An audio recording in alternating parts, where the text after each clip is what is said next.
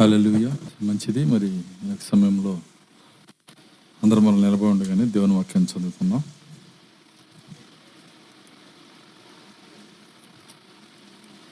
పరిషత్ గంధంలో నుండి రోమిలికి రాసిన పత్రిక.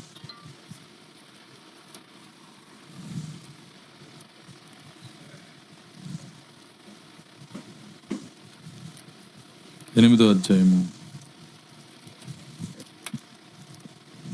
పద్నాలుగు వచ్చిన చదువుకుందాం. దేవుని ఆత్మచేత ఎందరు నడిపించబడుదురో వారందరూ దేవుని కుమారులయ్యుందురు ఏలయనగా మరలా భయపట్టకు మీరు దాస్యపాత్మను పొందలేదు కానీ దత్తపుత్ర ఆత్మను పొందితిరి. ఆ ఆత్మ కలిగిన వారమే మనం అబ్బా తండ్రి అని మొరపెడుచున్నాము. మనము దేవుని పిల్లలమని ఆత్మ మన ఆత్మతో కూడా సాక్ష్యం ఇచ్చుచున్నాడు మనం పిల్లలమైతే వారసులము అనగా దేవుని వారసులము క్రీస్తుతో కూడా మహిమ పొందుటకు ఆయనతో శ్రమపడిన ఎడల క్రీస్తుతోటి వారసులము. దేవుడు తన వాక్యం దీవించును గాక. ప్రార్థించుకుందాం.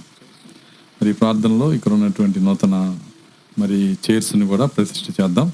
ఈ యొక్క ఇక్కడ ఉన్న పరిచర్య కొరకు ఇచ్చినటువంటి కుటుంబం విధముగా మనము ప్రార్థన చేద్దాం.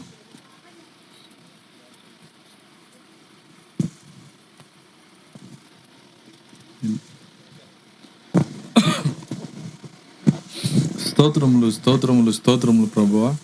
కృపగల తండ్రి మీ స్తోత్రాలు చెల్లిస్తున్నాం. తండ్రి యొక్క ఆయన తండ్రి విజయవాడ ఆయన పట్టణంలో ఈ రీతిగా ప్రభు నీ బిడ్డల మధ్యలో సమకూడి ఇంతవరకు నీ ఘనమైన నామమును ఆయన కీర్తించి గణపరిచి ఆరాధించడానికి ప్రభు నాయన తండ్రి ఈ సమయంలో నీ లేఖన మీదకు వచ్చి వాక్యం ఆరాధించడానికి మీరు ఇచ్చిన సమయాన్ని బట్టి వందనాలు చెల్లిస్తున్నాం. నిత్యంగా మా ఆలోచనలు మా తలంపులు స్వాధీనపరచుకోనండి. ప్రతి విధమైన అపాధి కార్యములను చీకటి శక్తులను అంధకార శక్తులను ఆటంకపరచు దురాత్మలను యేసు క్రీస్తు నామంలో గద్దిస్తున్నామన్నారు ప్రతి హృదయము నీ నామములు తెరవబడునుగాక. నీ వాక్యమును చూచునుగాక. నీ వాక్యమును ఆరాధించదురుగాక. వాక్యంలో సంతోషించదుముగాక. దేవా సహాయం దయచేయండి. నాయన ఇక్కడ ఉన్నటువంటి ప్రభువ నాయన యొక్క చైర్స్ని కూడా మీరు జ్ఞాపకం చేసుకునండి. నాయన ఇక్కడ జరుగుతున్న కోడికల నిమిత్తము నీ బిడ్డలు ఎంతో త్యాగంతో నాయన వాటిని కొని ఇక్కడ నీ పరిచయకు ఇచ్చి ఉండగా నాయన దాని కొరకు విపులిపిన ప్రతి హస్తాన్ని దీవించండి. వారికి నూరంతల ఫలం మీరు దయచేయమని ప్రార్థిస్తాం అంతేకాదు ఈ కోడికి కొరకు ప్రభు అని బిడ్డలు ఎంతో ప్రయాసపడుచున్నారు. వారికి కూడా నూరంతల ఫలం మీరు దయచేయండి. నన్ను సిలుచాటును మరుగు చేయండి. నేను బలహీన నన్ను బలపరిచి ప్రభువ మీరే మాట్లాడి మీ నామానికి మహిమ తెచ్చుకోమని యేసుక్రీస్తు నాలో ప్రార్థించి వేడుకొంచున్నాం తండ్రి. ఆమె. కూర్చుందాం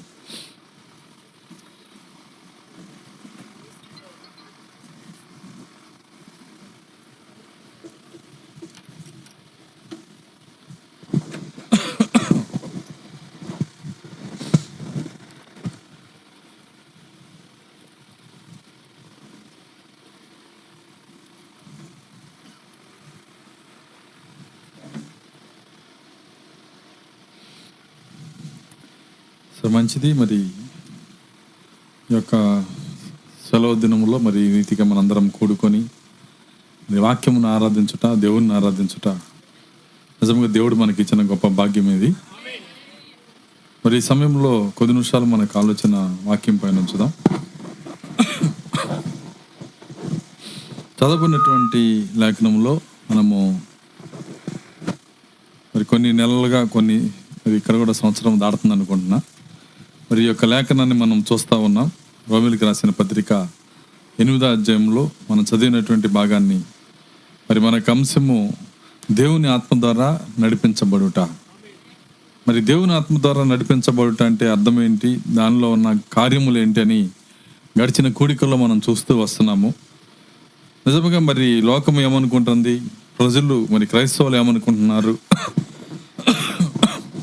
ఆత్మ ద్వారా నడిపించబడ్డ అంటే అపోహలు ఏంటో కూడా మనం చూసాము మరి సంఘం అయితే ఏమనుకుంటుందంటే ఆత్మ ద్వారా నడిపించబట్ట అంటే మరి అద్భుతములు జరగటము స్వస్థతలు జరగటము లేదంటే మరి వాళ్ళు ప్రార్థించినప్పుడు దయ్యాలు పోవటము వీటిని ఆత్మ ద్వారా నడిపించబడటాన్ని వాళ్ళు అనుకొని వాళ్ళు నిజమైన ఆత్మను విడిచిపెట్టి మరి వాళ్ళు నిజమైన ఆత్మని ఆత్మ యొక్క ఫలాన్ని పొందలేక అనేక మంది నశించిపోతా ఉన్నారు.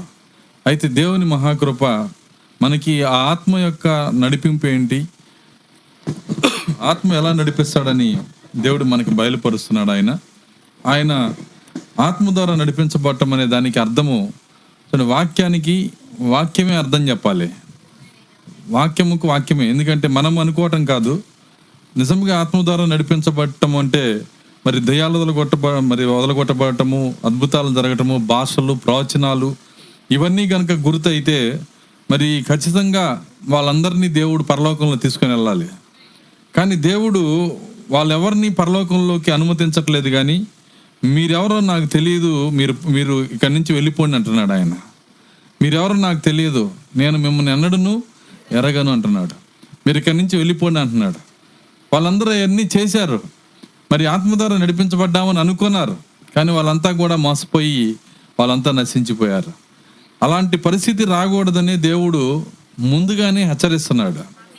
ఏమని హెచ్చరిస్తున్నాడంటే మీరు క్రైస్తవులుగా బ్రతికి క్రైస్తవత్వంలో జీవించి క్రైస్తవులుగా ఎంతో చేసి క్రీస్తు కొరకు జీవించి క్రీస్తు ముందుకు నిలబడ్డప్పుడు మీరెవరో నాకు తెలియదని చెప్పించుకునే అంత దౌర్భాగ్య పరిస్థితి మీకు రాకూడదని దేవుడు ఏం చేస్తున్నాడంటే ముందుగా హెచ్చరిస్తున్నాడు.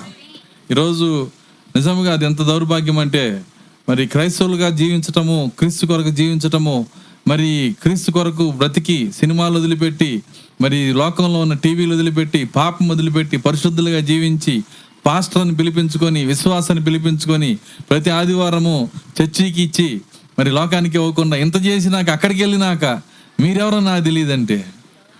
వింటున్నారా?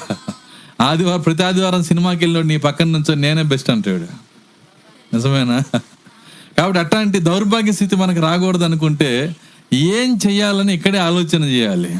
ఎందుకంటే ఆయన ముందుగానే హెచ్చరించాడు ఆ దినమున అనేకులు నా ఎద్దకు వచ్చి చూడండి మత్తి స్వార్త ఏడో అధ్యాయము. ఇరవై ఒకటి చదువుదాం. ప్రభువా ప్రభువా అని నన్ను పిలుచు ప్రతివాడును పరలోక రాజ్యములో ప్రవేశింపడు కానీ పరలోకమందున నా తండ్రి చిత్తము ప్రకారము చేయువాడే ప్రవేశించును. ఆయన ఏమంటున్నాడంటే ప్రభువా ప్రభువా అని పిలుచు ప్రతివాడు పరలోక రాజ్యంలో ప్రవేశించడు. ప్రభువా ప్రభు అని పిలిచేది ఎవరు? క్రైస్తవులే కదా. కానీ క్రైస్తవులు ప్రభువా ప్రభు అని పిలుస్తున్నారు. ప్రభువా ప్రభు అని ప్రార్థన చేస్తున్నారు. మరి గొలుసు ప్రార్థనలు చేస్తున్నారు ఆ ప్రార్థనలు ఈ ప్రార్థనలు చేస్తున్నారు. కానీ మీరు పరలోక రాజ్యంలో చేరరు దాన్ని బట్టి అంటున్నాడు. అదే లేఖనము ఇంకో చోట ఏమంటుందంటే పరిశుద్ధాత్మ లేకుండా యేసుని ప్రభు అని ఎవరు చెప్పలేరు అంటుంది. మరి వీళ్ళు ప్రభు మరి పరిశు ప్రభు అంటున్నారు కదా. అంటున్నప్పుడు ఎందుకు వీళ్ళు పరలోక రాజ్యం చేరరు? ఏ ఎక్కడ వ్యత్యాసం ఉంది? ఎందుకంటే వాక్యము ఉన్నది ఉన్నట్టు తీసుకుంటే ఏమీ అర్థం కాదు మనకి. వాక్యంలో ఉన్న అసలైన భావాన్ని పరిశుద్ధాత్మ మనకు తెరిస్తేనే పరిశుద్ధాత్మ మనకు పరిచర్య చేస్తేనే అప్పుడే మనం జీవంలోకి ప్రవేశిస్తాం మనం. కాబట్టి మనం జీవంలో ప్రవేశించాలంటే వాక్యంలో ఉన్న నిజమైన భావము పరిశుద్ధాత్మ మన కొరకు తెరిచి మనకు పరిచర్య చేయాలి. పరిశుద్ధాత్మ పరిచర్య ఏంటంటే సర్వ సత్యంలోకి నడిపించబడుట. పరిశుద్ధాత్మ పరిచర్యే అది.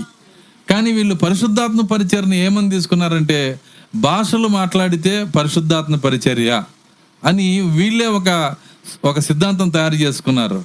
భాషలు ప్రవచనాలు లేదంటే ఇంకొక కార్యము ఇవన్నీ కానే కాదు. ఎందుకంటే మరి ప్రాక్త అంటున్నాడు నేను నేను ఇతర దేశాలకు వెళ్ళినప్పుడు అక్కడ అక్కడ ఉన్న వాళ్ళు పొర్రెల్లో రక్తం పోసుకొని తాగి పెన్సిల్ ఇసుక మీద వేస్తే ఎవరు పట్టుకోకుండానే అన్ని భాషలు రాసిందంట అది. అప్పుడు ఆయనకి ఎంత పరిశుద్ధాత్మ ఉంది? అర్థమవుతుందా? కాబట్టి దెయ్యాలు కూడా భాషలు మాట్లాడతాయి. దెయ్యాలు కూడా ప్రవచనాలు చెబుతాయి. దయ్యాలు కూడా అద్భుతాలు చేస్తాయి. ఇవన్నీ దెయ్యాలు చేస్తాయి. కానీ ఆత్మ యొక్క పరిచర్య ఏంటంటే ఆత్మ మాత్రమే చేయగలిగిన పరిచర్య ఆత్మ వాక్యాన్ని తెరవగలదు. ఆత్మ ఏం చేస్తుందంటే వాక్యాన్ని తెరుస్తాడు. ఇంకెవరు తెరవలేరు దాన్ని. వాక్యం తెరిచే శక్తి ఈ లోకంలో ఎవ్వరికీ లేదు. అపవాదికి కూడా లేదు. వాడికి అసలు లేదు. వాడు వాడు కొంతవరకు జ్ఞానంతో ఆలోచన చేస్తాడు కానీ వాక్యంలో ఏముందో వాడికి తెలియదు. దానికే యేసుక్రీస్తు భూమి మీదకి వచ్చినప్పుడు నీవు ఆయనవైతే అంటున్నాడు. నీవు ఆయనవైతే అక్కడి నుంచి దూకు. దేవదూతలు వచ్చి నీ కాళ్ళు పట్టుకుంటారు. నిన్ను నీ కాళ్ళు తగలకుండా నేలకు తగలకుండా నిన్ను ఎత్తి పట్టుకుంటారు. నీవు ఆయనవైతే కీర్తనలో రాసి ఉంది. నీ గురించే కదా. మరి ఆయన చెబుతున్నప్పుడు యేసుక్రీస్తు నవ్వుకుంటా ఉన్నాడు లోపల. ఎందుకంటే ఆ దూకటము అంటే అర్థం నీకు తెలియదు అప్పో అది. ఆ దోతలు పట్టుకోవటం అంటే అర్థం నీకు తెలియదు. లెటరల్గా పైనుంచి దూకితే టెస్ట్ చేసుకునేది కాదు ఇది కానీ చెప్పడు ఆయన. అర్థమవుతుంది. ఆ వాక్యం యొక్క నిజభావము తెరవబడేది వాక్యమును తెరిచేది పరిశుద్ధాత్మ మాత్రమే. కాబట్టి మన జీవితంలో వాక్యము తెరవబడట్లేదంటే వాక్య లోతుల్లోకి మనం వెళ్ళట్లేదంటే మనుషుల సంగతుల లోతుల్లోకి మాత్రమే మనం వెళ్ళగలుగుతున్నామంటే ఇంకా తిరిగి జన్మించలేదని అర్థం అక్కడ. మనం తిరిగి జన్మిస్తే వాక్యం యొక్క లోతుల్లోకి పరిశుద్ధాత్మ మనం తీసుకొని వెళ్తాడు. కాబట్టి తిరిగి జన్మించటం యొక్క గుర్తు ఏంటంటే వాక్యము నీకు తెరవబడిద్ది అన్నాడు ప్రవక్త. ప్రవక్త అన్న చాలా గొప్ప గుర్తు ఏంటంటే నువ్వు తిరిగి జన్మిస్తే ఎప్పుడు తిరిగి ఆత్మ ద్వారా జన్మిస్తావో అప్పుడు వాక్యం నీకు తెరవబడుతుంది. వాక్యంలో ఉన్న నిజభావం నువ్వు అర్థం చేసుకోగలుగుతావు. ప్రతి చోట తెరుస్తాడు ఆయన. ప్రతి లేఖనం నీతో మాట్లాడతాడు. కాబట్టి ఆ వాక్యము తెరవబోట అనేది ఆత్మ ఆత్మ యొక్క పరిచర్య పరిశుద్ధాత్మ యొక్క పరిచర్య. ఈ లోకంలో ఎందుకు ఎందుకు ఈరోజు మతశాఖలకు వాక్యం తెరవబట్టలేదంటే కారణం ఏంటంటే ఆయన తలుపు వద్ద నుంచున్నాడు గనక. ఎక్కడి నుంచున్నాడు ఆయన? తలుపు వద్ద. ఆయన లోపల లేడు. ఆయన తలుపు వద్ద నుంచున్నాడు. కాబట్టి ఈరోజు సంఘానికి వాక్య బయలుపాటు లేదు. వాక్య ప్రత్యక్షత లేదు. సో రాయటానికైతే ఇన్ని పుస్తకాలు రాస్తున్నారు. చెప్పటానికైతే మరి కొన్ని కొన్ని లక్షల స్వరాలు కొన్ని మరి ఛానల్స్ పెట్టి మరి వర్తమానాన్ని అందిస్తున్నారు. నేను వస్తున్నప్పుడు ఒక చిన్న ఎస్ఎంఎస్ వచ్చింది నాకు. ఏమొచ్చిందంటే కలవరి ఛానల్ అని వచ్చింది అందులో. ఈ ఛానల్లో మీకు వర్తమానం చెప్పాలని ఉంటే మరి ఒక వర్తమానానికి రోజుకి ఐదు వందల రూపాయలు. గంట సేపు ఎవరైనా చెప్పొచ్చు మీ ఇష్టం. అర్థమవుతుందా? లేదంటే నెలంతా చెప్పండి పదివేలకి మీకు మేము ఏర్పాటు చేస్తాం. పదిహేను వేలు అయ్యేది మీకు పదివేలకే. మరి వర్తమానం చెప్పాలని దురద మీకుంటే అర్థమవుతుందా? మీ దురద తీర్చుకోవడానికి మా ఛానల్ ఉంది. అసలు వాడు పరిశుద్ధాత్మ పొందినోడా? వాడు ఏం చెబుతాడు? ఇవన్నీ మాకు అనవసరం. మా డబ్బు మా చేతిలో పడేయండి. అర్థమవుతుందా? కారణం ఏంటంటే సంఘాలు అలా అయిపోయినాయి. ప్రజలు కూడా అట్లాగే ఉన్నారు ఈరోజు. ఎవరు చెబితే ఏముంది? వచ్చే పాస్టర్ మంచి సూట్ వేసాడా లేదా? వచ్చే పాస్టర్ ఆ వర్తమానంలో నాలుగు పాటలు మంచి గానం చేస్తున్నాడా లేదా? ఏం చెబుతున్నాడు మాకొద్దు. అర్థమవుతుందా? ఏం చెబుతున్నాడు అనేది వినే స్థితిలో మేము లేము. సంఘాలు అలా ఉన్నాయి. మరి బైబిల్ చెప్తుంది ప్రజలు దొరద చెవులు గలవారు వచ్చే సమయం వచ్చిందని చెప్పాడు ఆయన. ఎందుకంటే సంఘాలు ఆ విధంగా ఉన్నాయి పరిస్థితులు అలా ఉన్నాయి. కానీ అదే సమయంలో ఆయన పావురం భూమి మీద ఉంది అంటున్నాడు ఆయన. లెక్కకు మించిన కన్యకలు కలరు గాని నా పౌరము నా నిష్కలంకురాలు ఒక్కతే. ఆమె మాత్రము ఆయన స్వరం వింటది. ఆయన నా కుమారి అంటున్నాడు ఆయన. సో ఆయన ఆలకించుము అంటున్నాడు ఆయన. సో ఆయన ఆయన ఆలకించము. ఆయన చక్కగా మాట్లాడుతున్నాడు. ఆయన వధువుతో మాట్లాడ ఆయన ఆయన వధువుతో ఆయన ఆత్మ మాత్రమే మాట్లాడగలదు. ఇంకెవరు మాట్లాడలేరు. సరే వధువుతో ఎవరైనా మాట్లాడినా మరి ఆ స్వరము ఆమెకి వినాలని అనిపించదు. కానీ మిగిలినటువంటి ప్రజలైతే మిగిలిన సంఘాలైతే ఎవరు మాట్లాడినా సరే వింటున్నారా? అది ఆమెకి ఒకటిగానే ఉంటుంది మిగిలిన సంఘాలకి. కానీ వధువుకు మాత్రము తన ప్రియుడు మాత్రమే మాట్లాడాలా? ఆ ప్రియుడు ఎవరంటే పరిశుద్ధాత్మ. దేవుని స్తోత్రం అలెలుయ్య ఇంకెవరు మాట్లాడినా వినదు. నాకు అక్కడ ఇద్దరికి వ్యత్యాసం ఉంది. ఆమె ఏమంటదంటే నువ్వు ఎట్లా చేసినా రెండు ముక్కలు చేసి ఇచ్చినా వంద ముక్కలు చేసి ఇచ్చినా ఓకే అంటది. వింటున్నారా? కానీ ఆమె అంటుంది లేదు ఆమె నాకు సజీవంగా కావాలి నా బిడ్డ అంటుంది ఆమె ఇద్దరికి వ్యత్యాసం ఉంది. రెండు సంఘాలు దేవుడు ముందుగానే పెట్టాడు ఆయన. అయితే దేవుని మహాకృప ఆయన యొక్క పౌరపు సంఘంలో దేవుడు మనల్ని పెట్టాడు. దాన్ని బట్టి మనం దేవుని స్థుతించాలి దాన్ని బట్టి దేవుని మనం ఆరాధన చేయాలి. నీ ఆత్మ నాతో మాట్లాడుతున్నందుకు మీకు వందనాలు ప్రభువా. ఆలకించుడి నీ దాసుడు ఆలకించుచున్నాడు. మాట్లాడండి నీ దాసుడు ఆలకించుచున్నాడు. దేవునితో చెప్పాలి మనం. ప్రభు నేను ఆలకిస్తున్నాను. నేను వింటున్నాను నాతో మాట్లాడండి. వాక్యాన్ని తెరవండి నాకు. వాక్య లోతుల్లో తీసుకొని రండి. నిజంగా అసలు బైబిల్ యొక్క నిజ భావము తెలిసే రోజుల్లో మనం ఉన్నాం ఈరోజు. ఈ రోజు కాకుండా మరొక రోజు కానీ కాదు. మీకు తెలుసా ఈ ఎత్తబోటు అయిపోతే అప్పుడు ఈ యొక్క- ఇట్లాంటి దినాలు ఉండనే ఉండవు. అప్పుడు తెలుసుకోలేరు. ఇంతకు ముందు లేదు దీని తర్వాత రాదు. మరి అట్లాంటి ప్రత్యేకమైన దినాల్లో మనం ఉన్నాము గనక ఈ దినముల్లో మనము గ్రహించుకోవాలి. నిజముగా మనము వ్యత్యాసమును గ్రహించుకోవాలి. మనం ఏం వింటున్నామో గ్రహించుకోవాలి. పరిశుద్ధాత్మ తన సేవకుల్లో నుంచి ఆయన మాట్లాడుతున్నాడు. ఆయన వాక్యాన్ని తెరుస్తున్నాడు. మరి దాన్ని గ్రహించుకోవాలి. సార్ అందరూ గ్రహించలేరు. ఎన్నుకోబడిన వాళ్ళు మాత్రమే గ్రహిస్తారు. ఆమె అంటుంది మన ఎద్దకు వచ్చిపోవచ్చున్న ఈ సేవకుడు. అంటున్నాడా? ఎందుకు ఆమెకే ప్రత్యేకంగా ఉంది? ఆమె ఎన్నుకోబడింది కాబట్టి. నిజమది. అందరూ దాన్ని గ్రహించలేరు. ఎన్నుకోబడిన వాళ్ళు మాత్రమే దాన్ని గ్రహించగలుగుతారు. నేను అన్నమాట ఎవరు చెప్పారు ఇప్పుడు? అర్థమైందా?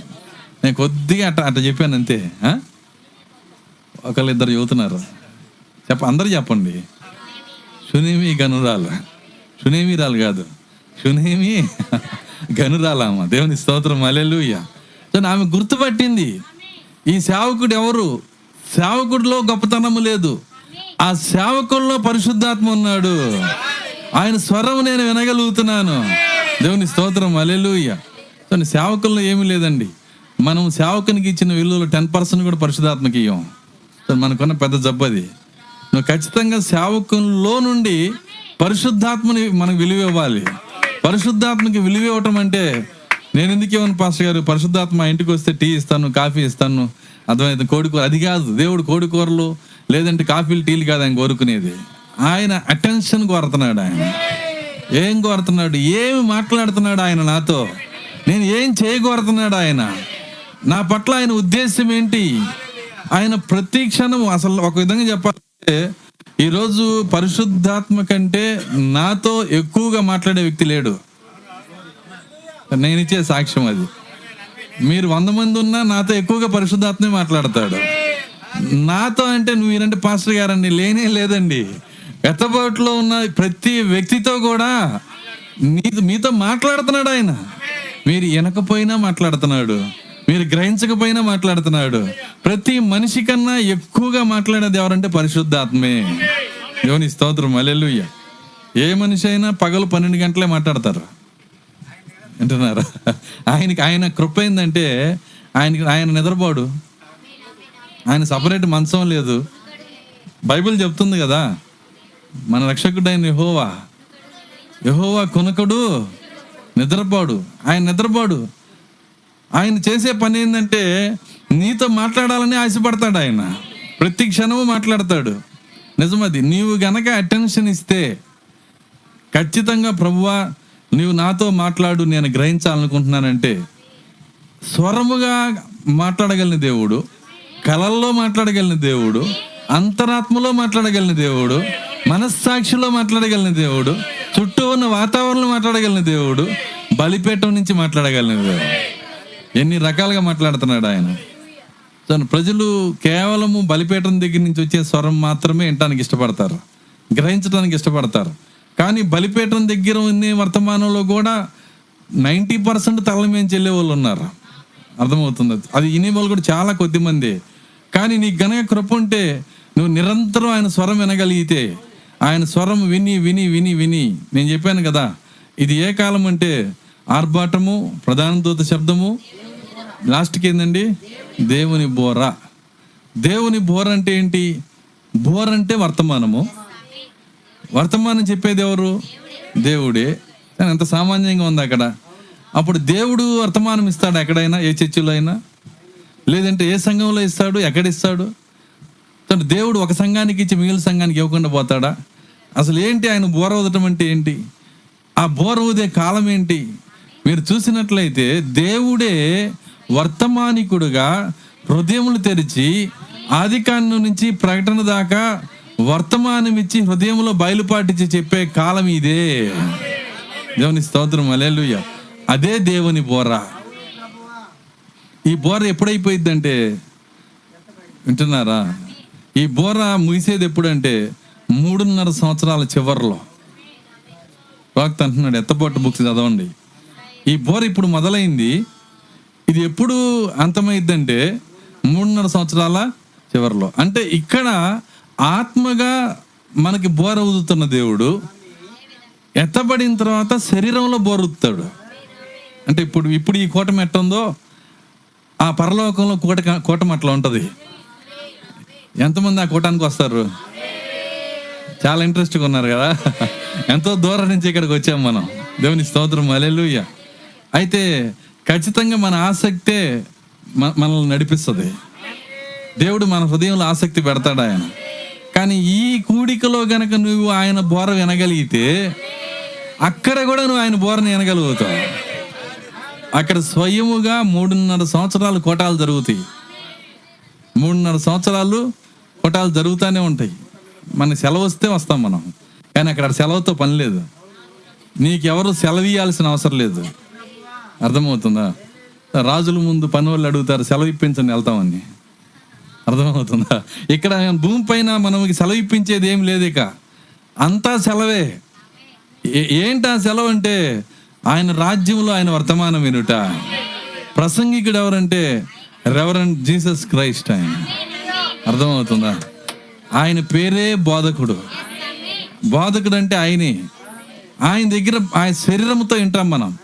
అక్కడికి వెళ్ళాలని ఆశ ఉంటే ఇక్కడ బోరేనాలి ఏం చేస్తున్నాడు ఆయన? ఆదికాండం నుంచి ప్రకటన దాకా ఆయన ఒక వాక్యాన్ని తెరుస్తున్నాడు ఆయన. అయితే మన దృష్టి దాని మీద పెట్టాలి. మన ఆలోచన దానిపైన పెట్టాలి. ఆత్మ యొక్క స్వరం మనం వినగలగాలి. దేవుని స్తోత్రం. అలెలుయ్య కాబట్టి ఆత్మ యొక్క స్వరము ఆత్మ యొక్క బయలుపాటు స్వరము మనల్ని నడిపించే స్వరము ఆ స్వరముతో ఆయన నడిపించేటప్పుడు ఆయన అంటున్నాడు మరి ఈ లోకంలో మోసపోయి మరి అనేక మంది మోసపోయి ఆయన దగ్గరికి వెళ్ళినప్పుడు ప్రభువా నీ ఆత్మతో మేము ఇది చేయలేదా? మీ ఆత్మతో మేము అది చేయలేదా? అంటున్నప్పుడు యేసుక్రీస్తు ఏమంటున్నాడంటే మీరెవరో నాకు తెలియదు అంటున్నాడు. మీరెవరో నాకు తెలియదు అక్రమం చేయవారలారా నా అద్ద నుండి? పొండి. అలాంటి పరిస్థితి ఏ ఆత్మకి రాకూడదనేదే నా ప్రార్థన. నిజమది. సో ఎందుకంటే అది భయంకరమైన పరిస్థితి. మొదటిసారి నేను ఆ లేఖనాన్ని చదివినప్పుడు ఓ చాలా పెద్ద ప్రమాదం ఉన్నది కదా ఇక్కడ. ఆ ప్రమాదాన్ని ప్రతి క్రైస్తవుడు తప్పించుకోవాలి. ఈ సంగతి ఏ క్రైస్తవుడు కానీ చెప్పామనుకో అస్సలు భయమే లేదు వాళ్ళకి. అస్సలు భయపడరు ఎవరు కూడా. ఎందుకంటే ఇలాంటి ప్రమాదం ఉందయ్యా నువ్వు క్రైస్తవుడిగా బ్రతికి క్రైస్తవుడిగా జీవించి ఎన్ని వరాలు పొందినా ఆయన ముందుకెళ్ళినప్పుడు మీరెవరో నాకు తెలియదంటే దౌర్భాగ్యపు స్థితి అయింది అది పరలోకపు యజమానే నీకు మీరెవరో నాకు తెలియదంటే ఏంటి పరిస్థితి? వింటున్నారా? సో అట్లాంటి పరిస్థితి వస్తే దానికన్నా అవమానకరమైన స్థితి ఇంకోటి లేనే లేదు. దానికన్నా దౌర్భాగ్యపు స్థితి ఇంకోటి లేనే లేదు. అది వస్తదేమో చూసుకోండి కృపగిలిన తండ్రి హెచ్చరిస్తున్నాడు ఆయన. ఆ హెచ్చరికను ఎందుకు తీసుకోరు మీరు? అని మీరు అడిగితే ఎవరు లెక్క చేయరు. ఎవరు ఎవరి పనిలో వాళ్ళు వెళ్ళిపోతారు. కానీ కృప ఎవరికైతే దేవుడు ఇచ్చాడో వాళ్ళు హెచ్చరికను తీసుకుంటారు. దేవుని స్తోత్రం. అలెలుయ్య చూడండి ఎందుకు వాళ్ళకి తెలియదు అన్నాడంటే ఇక్కడ కింద చదవండి అక్కడే నెక్స్ట్ ఆ. దినమందు అనేకులు నన్ను చూచి ప్రభువా మేము నీ నామమున ప్రవచింపలేదా? మేము నీ నామమున ప్రవచింపలేదా? నీ నామమున దెయ్యములను వెళ్ళగొట్టలేదా? నీ నామమున దయ్యములు వెలగొట్టలేదా నీ నామమున అనేకమైన అద్భుతములు చేయలేదా? అని చెప్పుదురు. అప్పుడు అప్పుడు నేను మిమ్మును ఎన్నడూ ఎరుగను. నేను మిమ్ముని ఎన్నడను ఎరగను. అక్రమము చేయవారలారా? నా యొద్ద నుండి పొండని వారితో చెప్పుదును. కాబట్టి కాబట్టి ఈ నా మాటలు విని మాటలు విని వాటి చొప్పున చేయు ప్రతివాడును. వాటి చొప్పున చేయు ప్రతివా బండ మీద తన ఇల్లు కట్టుకుని బుద్ధిమంతుని పోలియుండును వెంటనే సబ్జెక్ట్ ఎటు ఎటు వచ్చిందో చూడండి మీరు. ఈ విషయం చెప్పిన తర్వాత ఆయన దానికి లింకుగా ఈ సబ్జెక్ట్ చెప్తున్నాడు ఆయన. ఇది- ఇది వేరు ఇందాకటిది వేరు కాదు. రెండు కలుపుకుంటేనే మీకు ఈ కార్యం అర్థమైంది. మొదట కార్యం ఏంటంటే అనేక మంది లక్షల మంది పాస్టర్స్ అనేక మంది విశ్వాసులు మోసపోయి మరి పరలోకం నుంచి గెంటివేయబడుతున్నారు. ఆ పరిస్థితి రాకుండా ఉండాలంటే దానికి పరిష్కారం ఏంటో వెంటనే చెబుతున్నాడు ఆయన. ఏం చెబుతున్నాడు వెంటనే? నా ఈ నా మాటలు విని అక్కడ చూద్దాం కాబట్టి కాబట్టి అంటున్నాడు. ఏమన్నాడు ఆయన? కాబట్టి. కాబట్టి అంటే ఏదో ముందు చెప్పాడు దాని విషయం కదా ఇది మాట్లాడుతున్నాడు. లింక్ పెట్టాడా లేదా ఆయన? ఆయన ముందు చెప్పిన దానికి పరిష్కారమే ఇక్కడ చెబుతున్నాడు. ఆ పరిస్థితి రాకూడదంటే కాబట్టి కాబట్టి అన్నాడు. ఈ నా మాటలు విని వాటి చొప్పున చేయు ప్రతివాడు బండ మీద తన ఇల్లు కట్టుకొనిన బుద్ధిమంతుని పోలి ఉండును. సో ఇక్కడ ఎక్కడికి మారాడంటే ఆయన బండ దగ్గరికి తీసుకొని వచ్చాడు విషయాన్ని. మీకు ఆ పరిస్థితి రాకుండా ఉండాలంటే ఈ నా మాటలు విని దాని ప్రకారము చేయువాడు ఈ నీ నా మాటలు విని దాని ప్రకారము చేయువాడు బండ మీద తన ఇంటిని కట్టుకున్న బుద్ధిమంతుని పోలి ఉన్నాడు. అతని ఇల్లు ఎక్కడుందంటే బండ మీద ఉందంట. తన ఆత్మీయ గృహము బండ మీద కట్టబడింది. నా మాటలు విని దాని ప్రకారము చేయువాడు. ఆయన స్వరం వినగలిగిన వాడు ఆయన చిత్తము చేయగలిగిన వాడు నా మాటలు విని దాని ప్రకారము చేయగలిగిన వాడు ఈ నా మాటలు విని ఏమన్నాడు? రెండు మాటలు ఉన్నాయి అక్కడ. ఈ నా మాటలు విని వాటి చొప్పున వాటి చొప్పున చేయు ప్రతివాడు. ఎందుకంటే ఇందాక చెప్పిందే ప్రభువా ప్రభువా అని ప్రార్థించువాడు పరలోక రాజ్యం చేరడు గాని పరలోకమందున్న నా తండ్రి చిత్త ప్రకారము చేయువాడే. ఆయన చిత్త ప్రకారం చేసేవాడే. ఈ నా మాటలు విని విన్నారు ఉపయోగం లేదు. రెండో స్టెప్కి రావాలి. వాటి ప్రకారము చేయువాడే. ఈ రెండు ఉండాలి నీ లోపల. మీరు వినాలి వాటి ప్రకారము చెయ్యాలి. సో ఆయన ఆయన ఏమన్నాడంటే ఆత్మ చెప్పుచున్న మాట చెవిగలిన వాడు విన్నుగాక. ఆయన మాట ఆయన మాటలు వినే చెవి మనకు ఉండాలి విన్న మాటలు జీవితంలో జీవితంగా మార్చాలి. అట్లాంటి వ్యక్తి ఎలాంటి వ్యక్తి అంటే బండ మీద తన ఇల్లు కట్టుకుంటున్నాడు. అతని ఇల్లు కదిలించబడదు. అతను మీరెవరో నాకు తెలియదు పొండని నేను చెప్పను. భాషలు ప్రవచనాలు అద్భుతాలు అని అక్కడ చెప్పరు వాళ్ళు. అర్థమవుతుందా? వాళ్ళు దేని గురించి మాట్లాడుతున్నారంటే వారి ఇల్లు బండ మీద ఉన్నది. బండ అంటే ఏంటో మత్తయ్య పదహారులో చెప్పేశాడు. మళ్ళీ దాని గురించి మనము కొత్తగా చెప్పాల్సిన అవసరం లేదు. బైబిల్లో బండను గురించి అనేక ప్రత్యక్షతలు ఉన్నాయి. దాని బండ ఆ బండ ఏంటి? బండ క్రీస్తే. వింటున్నారా? క్రీస్తు ఎవరు? పరిశుద్ధాత్మ. పరిశుద్ధాత్మ ఎవరు? ఆయనే బయలుపాటు. ఆయనే ప్రత్యక్షత. తన బండ మీద తన ఇల్లు కట్టుకొని వాడు అందుకే పరమగీతాల్లో ఒక మాట రాస్తుంది బండ సందున ఎగురు పావురమా? పావురం ఎక్కడ ఎగిరిద్ది అంటే ఇది? బండ సందులలో. సో బండే ఒక మర్మం అయితే బండకి ఒక సందు ఉందంట. అర్థమవుతుందా? ఇక ఆ సందులోకి బావాలంటే పావురం తప్పితే ఏది బాగాలేదు ఇక. బండ ఆ పావురం యొక్క లక్షణం ఏంటంటే బండ ఎక్కడ చీలిద్దో ఆ చీలిన చోట దాని నివాసం. దేవుని స్తోత్రం అలెలుయ్య తను బండ ఎక్కడ పగులుగా పగులు ఉంటుందో ఎక్కడ బండ పగిలిద్దో మీకు తెలుసా మన బండ ఏడు పగులు కలిగి ఉందని? మన బండ ఎన్ని పగు ఎన్ని పగులు కలిగి ఉంది? అయితే ఆ పగులులోకి వెళ్ళేది ఎవరు? దేవుని స్తోత్రం అలెలుయ్యా ఆయన పావురము మాత్రమే ఆ బండ సందులలోకి వెళ్ళగలుగుతుంది. దేవుని స్తోత్రం అలెలుయ్య కాబట్టి అందరూ పాలేరండి దాంట్లోకి. ఆయన పావురం మాత్రమే. బండ సందున ఎగురు పావురము పేటు బీటును ఆశ్రయించు నా పావురము. దాని ఆశ్రయమే ఆ పేటు బీటు. తన బండ పగులులోకి దాన్ని చూపి అక్కడికి వెళ్ళాలని ఆశ ఉంటుందంట. తన పావురం మంచి రాజుగారి కోటలో ఉండాలనుకోవట్లే అర్థమవుతుందా? పావురం ఎక్కడ గింజలు ఎక్కడ దొరుకుతాయో అక్కడ ఉండాలని కోరుకోవట్లా దాని ఆశ్రయ స్థానము బండ పగులు. ఈ యుగయుగముల బండ ఏడు సార్లు పగిలినప్పుడు అందులోకి ఆయన వధువు అనే పావురం లోపలికి వెళ్ళినప్పుడు అందులో ఉన్న కార్యాన్ని బయటికి తెచ్చుకుంటా ఉంది ఆమె. దేవుని స్తోత్రం. అలెలుయ్య ఆ బండ సందుల్లో ఏముంది? తన నివాసం ఉంది. తన నివాసం అక్కడే. బండ మీద ఇల్లు కట్టుకున్నదామా తన తన ఇంటిని బండ మీద కట్టుకుంది అంటున్నాడు. బండ మీద కట్టుకున్న బుద్ధిమంతుని పోలి ఉండును. వాన కురిసెను. వరదలు వచ్చి దాన్ని విసిరి చదవండి దాన్ని చదవండి. మైకులు చదువుతారమ్మా. మైక్ మైక్ ఎందుకంటే లైవ్లో అయిన వాళ్ళు అంటారు.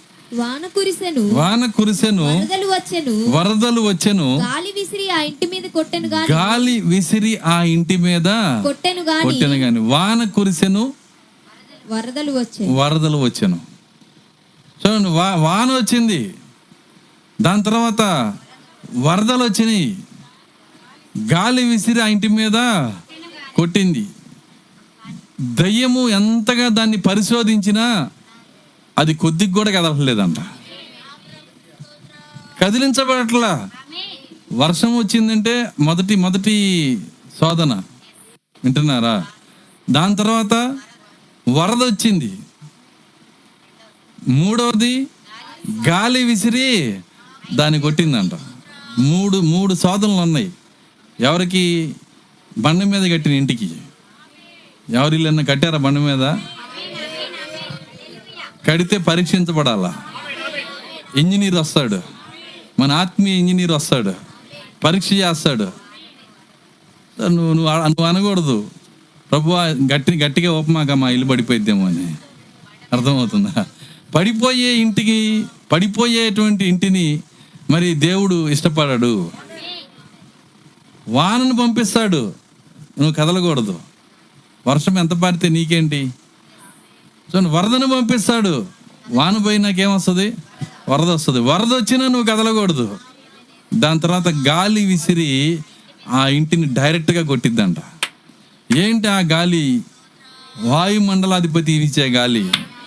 మీకు తెలుసా? లాస్ట్ ప- లాస్ట్ శోధన గాలే. చివరి శోధన ఏంటంటే గాలి. మీకు తెలుసా ఇప్పుడు అందరు గాలిలో ఉన్నారని? గాలి శోధనలోనే ఉన్నారు.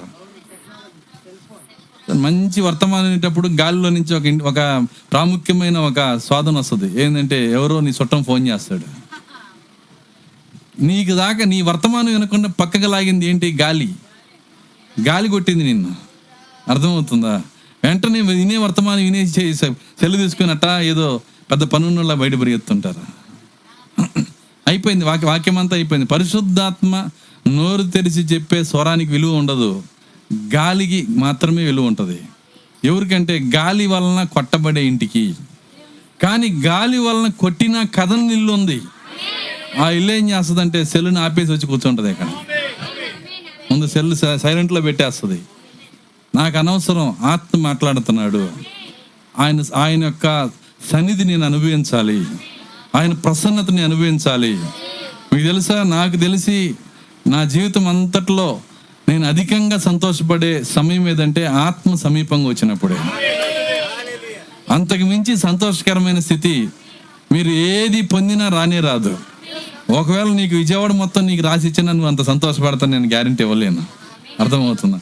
అదేంది పాస్టర్ గారు? విజయవాడలో నాలుగు నాలుగు ఫ్లాట్లు ఉంటే ఎంతో సంతోషం వస్తుంది. విజయవాడ అంతా రాసి ఇచ్చిన రాదా? రాదు. నిజమది. ఎంత డబ్బు నీకు వచ్చినా కానీ ఆయన ఇచ్చే ఆ సంతోషానికి ఒక్క రూపాయి కట్టించుకోడు ఆయన. డబ్బుతో సంబంధం లేదు. ఎప్పుడు పొందొచ్చు? ఇక్కడైనా నువ్వు పొందొచ్చు. మీకు తెలుసా? కరెక్ట్ కరెక్ట్గా నువ్వు భక్తి భావంతో ఇక్కడ కూర్చొని ఆయన గురించి ఆలోచిస్తా. పాస్ గారి గురించి కాదు. పాస్ గారు ఏ షర్ట్ వేసుకున్నాడు ఏ ప్యాంట్ ఇది కాదు. ఆయన ఎట్లా వచ్చాడు? ఏ మనిషి గురించి ఆలోచించకుండా ఎవరు ఎట్లా వచ్చారో ఎవరు ఎట్లా పోతారో నాకు అనవసరం. అర్థమవుతుందా? ఆయన ఇక్కడికి వచ్చాడా? వస్తే నన్ను ఆవరించాలి ఆయన? నా లోపలికి రావాలి. ఆ శక్తిని నేను అనుభవించాలి.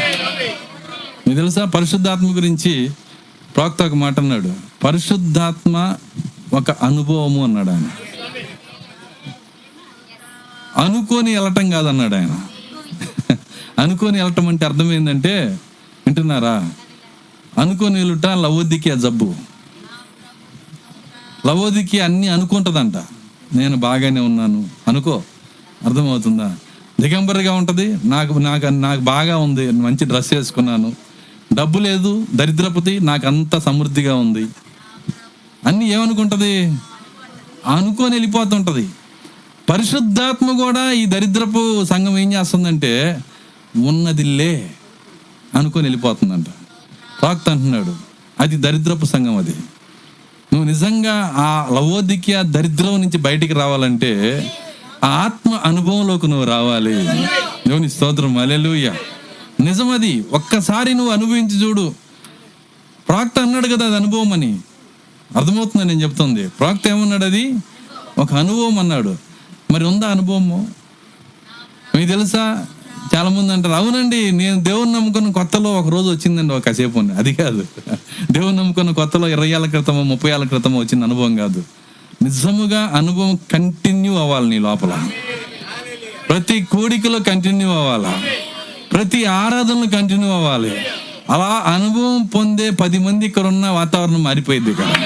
దేవుని స్తోత్రం. అలెలు ఆత్మని రంగం మీద తీసుకొచ్చే ఒక నిజమైన వ్యక్తిగత జీవితము నిజముగా ఆత్మను అనుభవించే జీవితము ఆత్మలో సంతోషించే జీవితము నలుగురు వ్యక్తులు ఉన్నా సరే ఇక నడవలేని వాళ్ళు కూడా లేచి నడిచి వెళ్ళిపోతారు. నిజమది. ఎందుకంటే మన అనుభవం మారిపోయింది. మన సంతోషం మారిపోయింది. ఈరోజు లోకంలో లోక కార్యాల్లో సంతోషిస్తా. ఆత్మ అనుభవం అనేది ఈరోజు గ్రహించలేని స్థితికి వచ్చాము ఇంతవరకు మీకు గనక అనుభవం లేకపోతే పరిశుద్ధాత్మ ఈరోజు మిమ్మల్ని ఆహ్వానిస్తా ఉన్నాడు ఆయన. దేవుని స్తోత్రం. అలెలుయ్య మీరు ఎక్కడున్నా దాన్ని అనుభవించవచ్చు. మీకు తెలుసా? ఈ- ఈ- ఈ ఈ ఈ కూడికలో ఉండి మీరు వినేది వేరు లైవ్లో వినేది వేరు. లైవ్లో కూడా వింటున్న వాళ్ళు చాలా జాగ్రత్తగా వినాలి. మీరు ఆత్మీయ వాతావరణం సృష్టించకుండా ఈ వర్తమానం విన్నా ఎట్లాంటి ఉపయోగం ఉండదు మీకు? ఏం పాయింట్ చెప్పాడు? పాయింట్లు కాదు కావాల్సింది. ముందు అనుభవం కావాలి. దేవుని స్తోత్రం. అలెలుయ్య పాయింట్ అనేది తర్వాత సంగతి. ముందు కావాల్సింది ఏంటంటే అనుభవము. ఆత్మతో నడిచే అనుభవము. ఆత్మలో సంతోషించే అనుభవము. ప్రవక్తే అంటున్నాడు అది ఒక అనుభవము. నేను నా అనుభవాన్ని చెబుతున్నా. ఆత్మలోకి ప్రవేశించినప్పుడు వచ్చే సంతోషం ఈ జీవితంలో ఎప్పుడూ నేను పొంది ఉండను. ప్రతిసారి ఆత్మ నాకు సమీపంగా వచ్చినప్పుడు ఆ వెలుగు నా లోపలికి వచ్చినప్పుడు ఆయన నాలో నివసించినప్పుడు నా ఆత్మ ఆయన ఆత్మ ఒకటైనప్పుడు అప్పుడు వచ్చే సంతోషం ఈ లోకంలో ఏది వచ్చినా మనకి రాని రాదు. మరి ఆ సంతోషంలోకి మిమ్మల్ని కూడా నేను ఆహ్వానిస్తా ఉన్నా. దేవుని స్తోత్రం అలెలుయ్య దానికి కావలసిన కార్యం ఒకటే గురి ఆయన మీద నిలపాలి. లక్ష్యం ఆయన మీద ఉంచాలి. ఆయన మీద లక్ష్యం ఉంచాలి. అది ఎప్పుడో నేను వ్యక్తిగతంగా తలిపేసుకుని ప్రార్థన చేసుకుంటే వచ్చేది. లేనే లేదండి. అలా బైబిల్ చెప్పట్లేదు. పేతురు వర్తమానం వినిన ప్రతి ఒక్కరి మీదకి ఆయన ఆత్మ దిగి వచ్చాను. దేవుని స్తోత్రం. అలెలు నిజమది. వర్తమానంలో కూడా నువ్వు ఆత్మను పొందుకోవచ్చు. అయితే పొందుకోవటానికి తగిన వాతావరణంలోకి నువ్వు రావాలి ఇక్కడ. ఆత్మ ద్వారా నడిపించబడే స్థితి నువ్వు రావాలి. ఆత్మ చేతుల నుంచి నువ్వు జారి వెళ్ళిపోకూడదు. వాక్యం వింటా వింటా ఒకసారి నీ మనసు ఎక్కడికో బాగూడదు ఎక్కడికో వెళ్ళిపోకూడదు. అంటే మనసు పక్కకి వెళ్ళిపోయిందంటే అర్థమైందంటే నిన్ను సంతోష పెట్టాలి నిన్ను నిన్ను ఆ అనుభవంలోకి తీసుకెళ్ళాలి అని దేవుడు నీ దగ్గరికి వస్తున్నప్పుడు నీతో ఆయన ఐక్యం వాళ్ళని వస్తున్నప్పుడు ఆయన కంటే గొప్పదేదో ఉందని నువ్వు చూపిస్తే ఆ పావురు నీ దగ్గర నుంచి ఎగిరెళ్ళిపోద్ది ఆయన కంటే ఉన్నతమైనది ఏదో ఉందని నువ్వు చూపిస్తే ఆ పౌరు నీ దగ్గర నుంచి ఎగిరి కాబట్టే దేవుని మహాకృప ఈరోజు ఇంకా ఆత్మ దొరికే కాలంలోనే మనం ఉన్నాము. ఒక రోజు వస్తుంది. మనము తలకిందులుగా తపస్సు చేసినా అది రాని రాదు. ఎంత ప్రార్థన చేసినా ఎంత అరిచినా ఎంత కేకలేసినా మీకు తెలుసా ఆ ఆత్మ కోసము కోట్ల మంది ఇస్రాయేలీలు ఇలా ప్రార్థించినప్పుడు వాక్యం వింటున్నప్పుడు కూటంలో ఉన్నప్పుడు ఆయన గురించి ఆలోచించినప్పుడు ఆ గొప్ప ఆత్మ నాలోకి వచ్చే ఆ స్థితి నాకు కావాలని కొన్ని కోట్ల మంది ఇస్రాయిల్ దాటి వెళ్ళిపోయారు పొందలేక. కానీ ఈరోజు మనకి ఇస్తున్నాడు అడగకుండానే ఇస్తున్నాడు. కానీ దాని పట్ల మనకి లక్ష్యం ఎంత? దేవుని స్తోత్రం అలెలుయ్య నిజమది. అనేక మంది మరి కోట్ల మంది దాన్ని పొందలేక దాటి వెళ్ళిపోయారు. కోట్ల మంది ఆత్మని పొందలేక మరి వాళ్ళ సమయంలో ఆ కృపను పొందలేక వెళ్ళిపోయారు. కానీ కృప మనము అడగకుండానే నేను అలాంటి స్థితి కావాలి అలాంటి వాతావరణం నేను పుట్టాలని నువ్వు అడగకుండానే నిన్ను ఇక్కడ పుట్టించాడు ఆయన. నేను అడగకుండానే ఎక్కడ తీసుకొచ్చాడంటే లోకంలో నుంచి క్రీస్తులోకి తెచ్చాడు. క్రీస్తులో నుంచి వర్తమానంలోకి తెచ్చాడు. వర్తమానం నుంచి నిజమైన ఆత్మలోకి తీసుకెళ్తున్నాడు ఆయన. దేవుని స్తోత్రం. అలెలుయ్య అది మనం అడగల? ఆయన కృపది. కాబట్టి ఆయన ఆత్మ ద్వారా మనం నడిపించబడేటప్పుడు ఏ విధంగా ఉంటుందో ఆయన మత్తయి సువార్తలో మాట్లాడుతున్నాడు. నిజముగా అలా మోసపోకుండా మనం ఉండాలంటే ఆయన ఆయన స్వరం వినగలగాలి. ఆయన మాటలు వినగలగాలి. నా మాటలు విని వాటి చొప్పున చెయ్యి ప్రతివాడు బండ మీద తన ఇంటిని కట్టుకొనిన బుద్ధిగల కన్యకులు పోలి ఉండును. కొద్దిగా నేను కలిపాను అక్కడ. అది వేరు కాదు. ఒకటే ఎవరిని పోలి ఉంటారంట? బుద్ధిగల కన్యకులు. ఆయన మాటలు వినాలి. కూటంలో ఆయన మాటలు వినాలి. ప్రతి లేఖనం మనం గమనించాలి. ప్రతి లేఖనం పరిశీలన చేయాలి. అది అలాగుందో లేదో దాన్ని గమనించుకోవాలి. ఆ వ్యక్తి ఎలా ఉంటాడంటే బుద్ధి కలిగిన కన్నిక వలె ఉంటాడు. అయితే ఆయన స్వరము నువ్వు వినగలగాలి. దాని ప్రకారము నువ్వు చేయగలగాలి. అలాంటి వ్యక్తికి మూడు కార్యాలు శోధనలుగా వస్తాయి. ఒకటి వాన. వాన తగ్గిపోతే ఏమొస్తుంది? వరద వస్తుంది. ఇష్టపడుతున్నారా వాటికి? దేవుని స్తోత్రం. అలెలుయ్య ఖచ్చితంగా దేవుని ఎద్దకు వచ్చే ప్రతి కుమారుణ్ణి పరీక్షించి తీరతాడు ఆయన. ఆయన పరీక్షించకుండా తీసుకోడు. మీరు పొద్దున్నే కూరగాయల బండి వస్తే కళ్ళు మూసుకొని కూరగాయలు కొనేది ఎంతమంది? ఒక మాట అడుగుతున్నాను నేను. పొద్దున్నే కూరగాయల బండి వస్తే కళ్ళు మూసుకొని కూరగాయలు కొనేది ఎంతమంది? ఎవరైనా కొంటారా? అసలు దాన్ని అటు తిప్పి ఇటు తిప్పి ఎక్స్రే తీసి ఎక్స్రే మిషన్ మన కళ్ళలోనే ఉంటుంది. అర్థమవుతుందా? ఒక్క పుచ్చు కూడా రాకుండా వంకాయలు తీసుకొని వంకాయల కోసమే నువ్వు అంత పరీక్షించి తీసుకుంటే పరలోకంలో ఆయన భార్య కోసం ఎంత పరీక్షించాలి ఆయన? ప్రభా పరీక్షించొద్దయ్యా నన్ను తీసుకెళ్ళిపోయాను. ఎట కుదిరిద్ది అక్కడ? ఖచ్చితంగా ఆయన పరీక్ష చేస్తాడు. ఆయనకో న్యాయం నీకో న్యాయమా? నువ్వు కూరగాయలు కొనడానికి నువ్వేమో పరీక్షించుకునే హక్కు ఉందా? పరలోకంలో దేవుని పిల్లల్ని ఆ నిత్య జీవంలోకి వచ్చే దేవుని యొక్క వధువుని పరీక్షించే హక్కు ఆయనకి ఇవ్వవా? ఇస్తారా ఆయనకి హక్కు ఇస్తారా ఇప్పుడైనా? ఖచ్చితంగా ఇవ్వాలా? కాబట్టి దేవుని మనం వెంబడించేటప్పుడు మరి మన మనకు జీవితము అలాగే ఏ ఒడిదుడుకు లేకుండా వెళ్ళిపోవాలని మనం కోరుకుంటాం. కానీ దేవుడు దాన్ని ఒప్పుకోడు. వాన వరద గాలి మూడు కార్యాలు ఉన్నాయి. అయితే ఇంకొక ఇల్లు ఉంది. అక్కడ ఇంకొక ఇల్లు ఉంది. దేని మీద కట్టారంటది ఇసుక మీద కట్టిన ఇల్లు ఉంది. అది వాన వస్తే వ- వణిగిపోతుంటది వరద వస్తే ఇంక అయిపోయింది కింద పడిపోయింది అది. గాలి వచ్చినా సరే భయపడుతుంటుంది.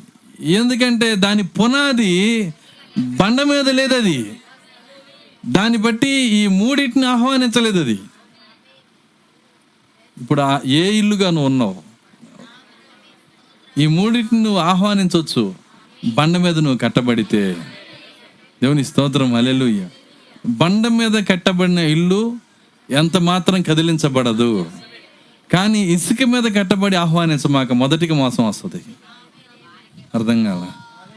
ఇసుక మీద కట్టబడి అందరూ ఆహ్వానించంటే నేనేమన్నా తక్కువ రమ్మును వరదని అన్నాం అనుకో చూసుకుందామని. కృష్ణానదిలో ఇల్లు కట్టి చూడు. ఒక వరద వచ్చినాక మీ ఇల్లు ఎక్కడ ఉందో ఇల్లు చూసుకో మళ్ళీ ఇల్లు తగ్గినాక. ఎక్కడ ఉంటుందండి అది? ఉంటుందా? మన జీవితం కూడా అంతే. నీ పునాది ఎక్కడో పరిశీలన చేసుకో మొట్టమొదట. నీ పునాది గనక ఖచ్చితంగా బండ మీద ఉంటే నువ్వు వెల్కమ్ చెప్పొచ్చు వాటికి. నువ్వు రావచ్చు పరీక్ష చేసుకోవచ్చు నువ్వు వెళ్ళిపోవచ్చు. నా పునాది బండ మీద ఉన్నది. నా పునాది బండ మీద ఉన్న సంగముగా ఉన్నది. ఈ ఈ బండ మీద నా సంగమును కట్టుదునని చెప్పిన ఆ బండ మీదే నా ఆత్మీయ గృహం కట్టబడినది.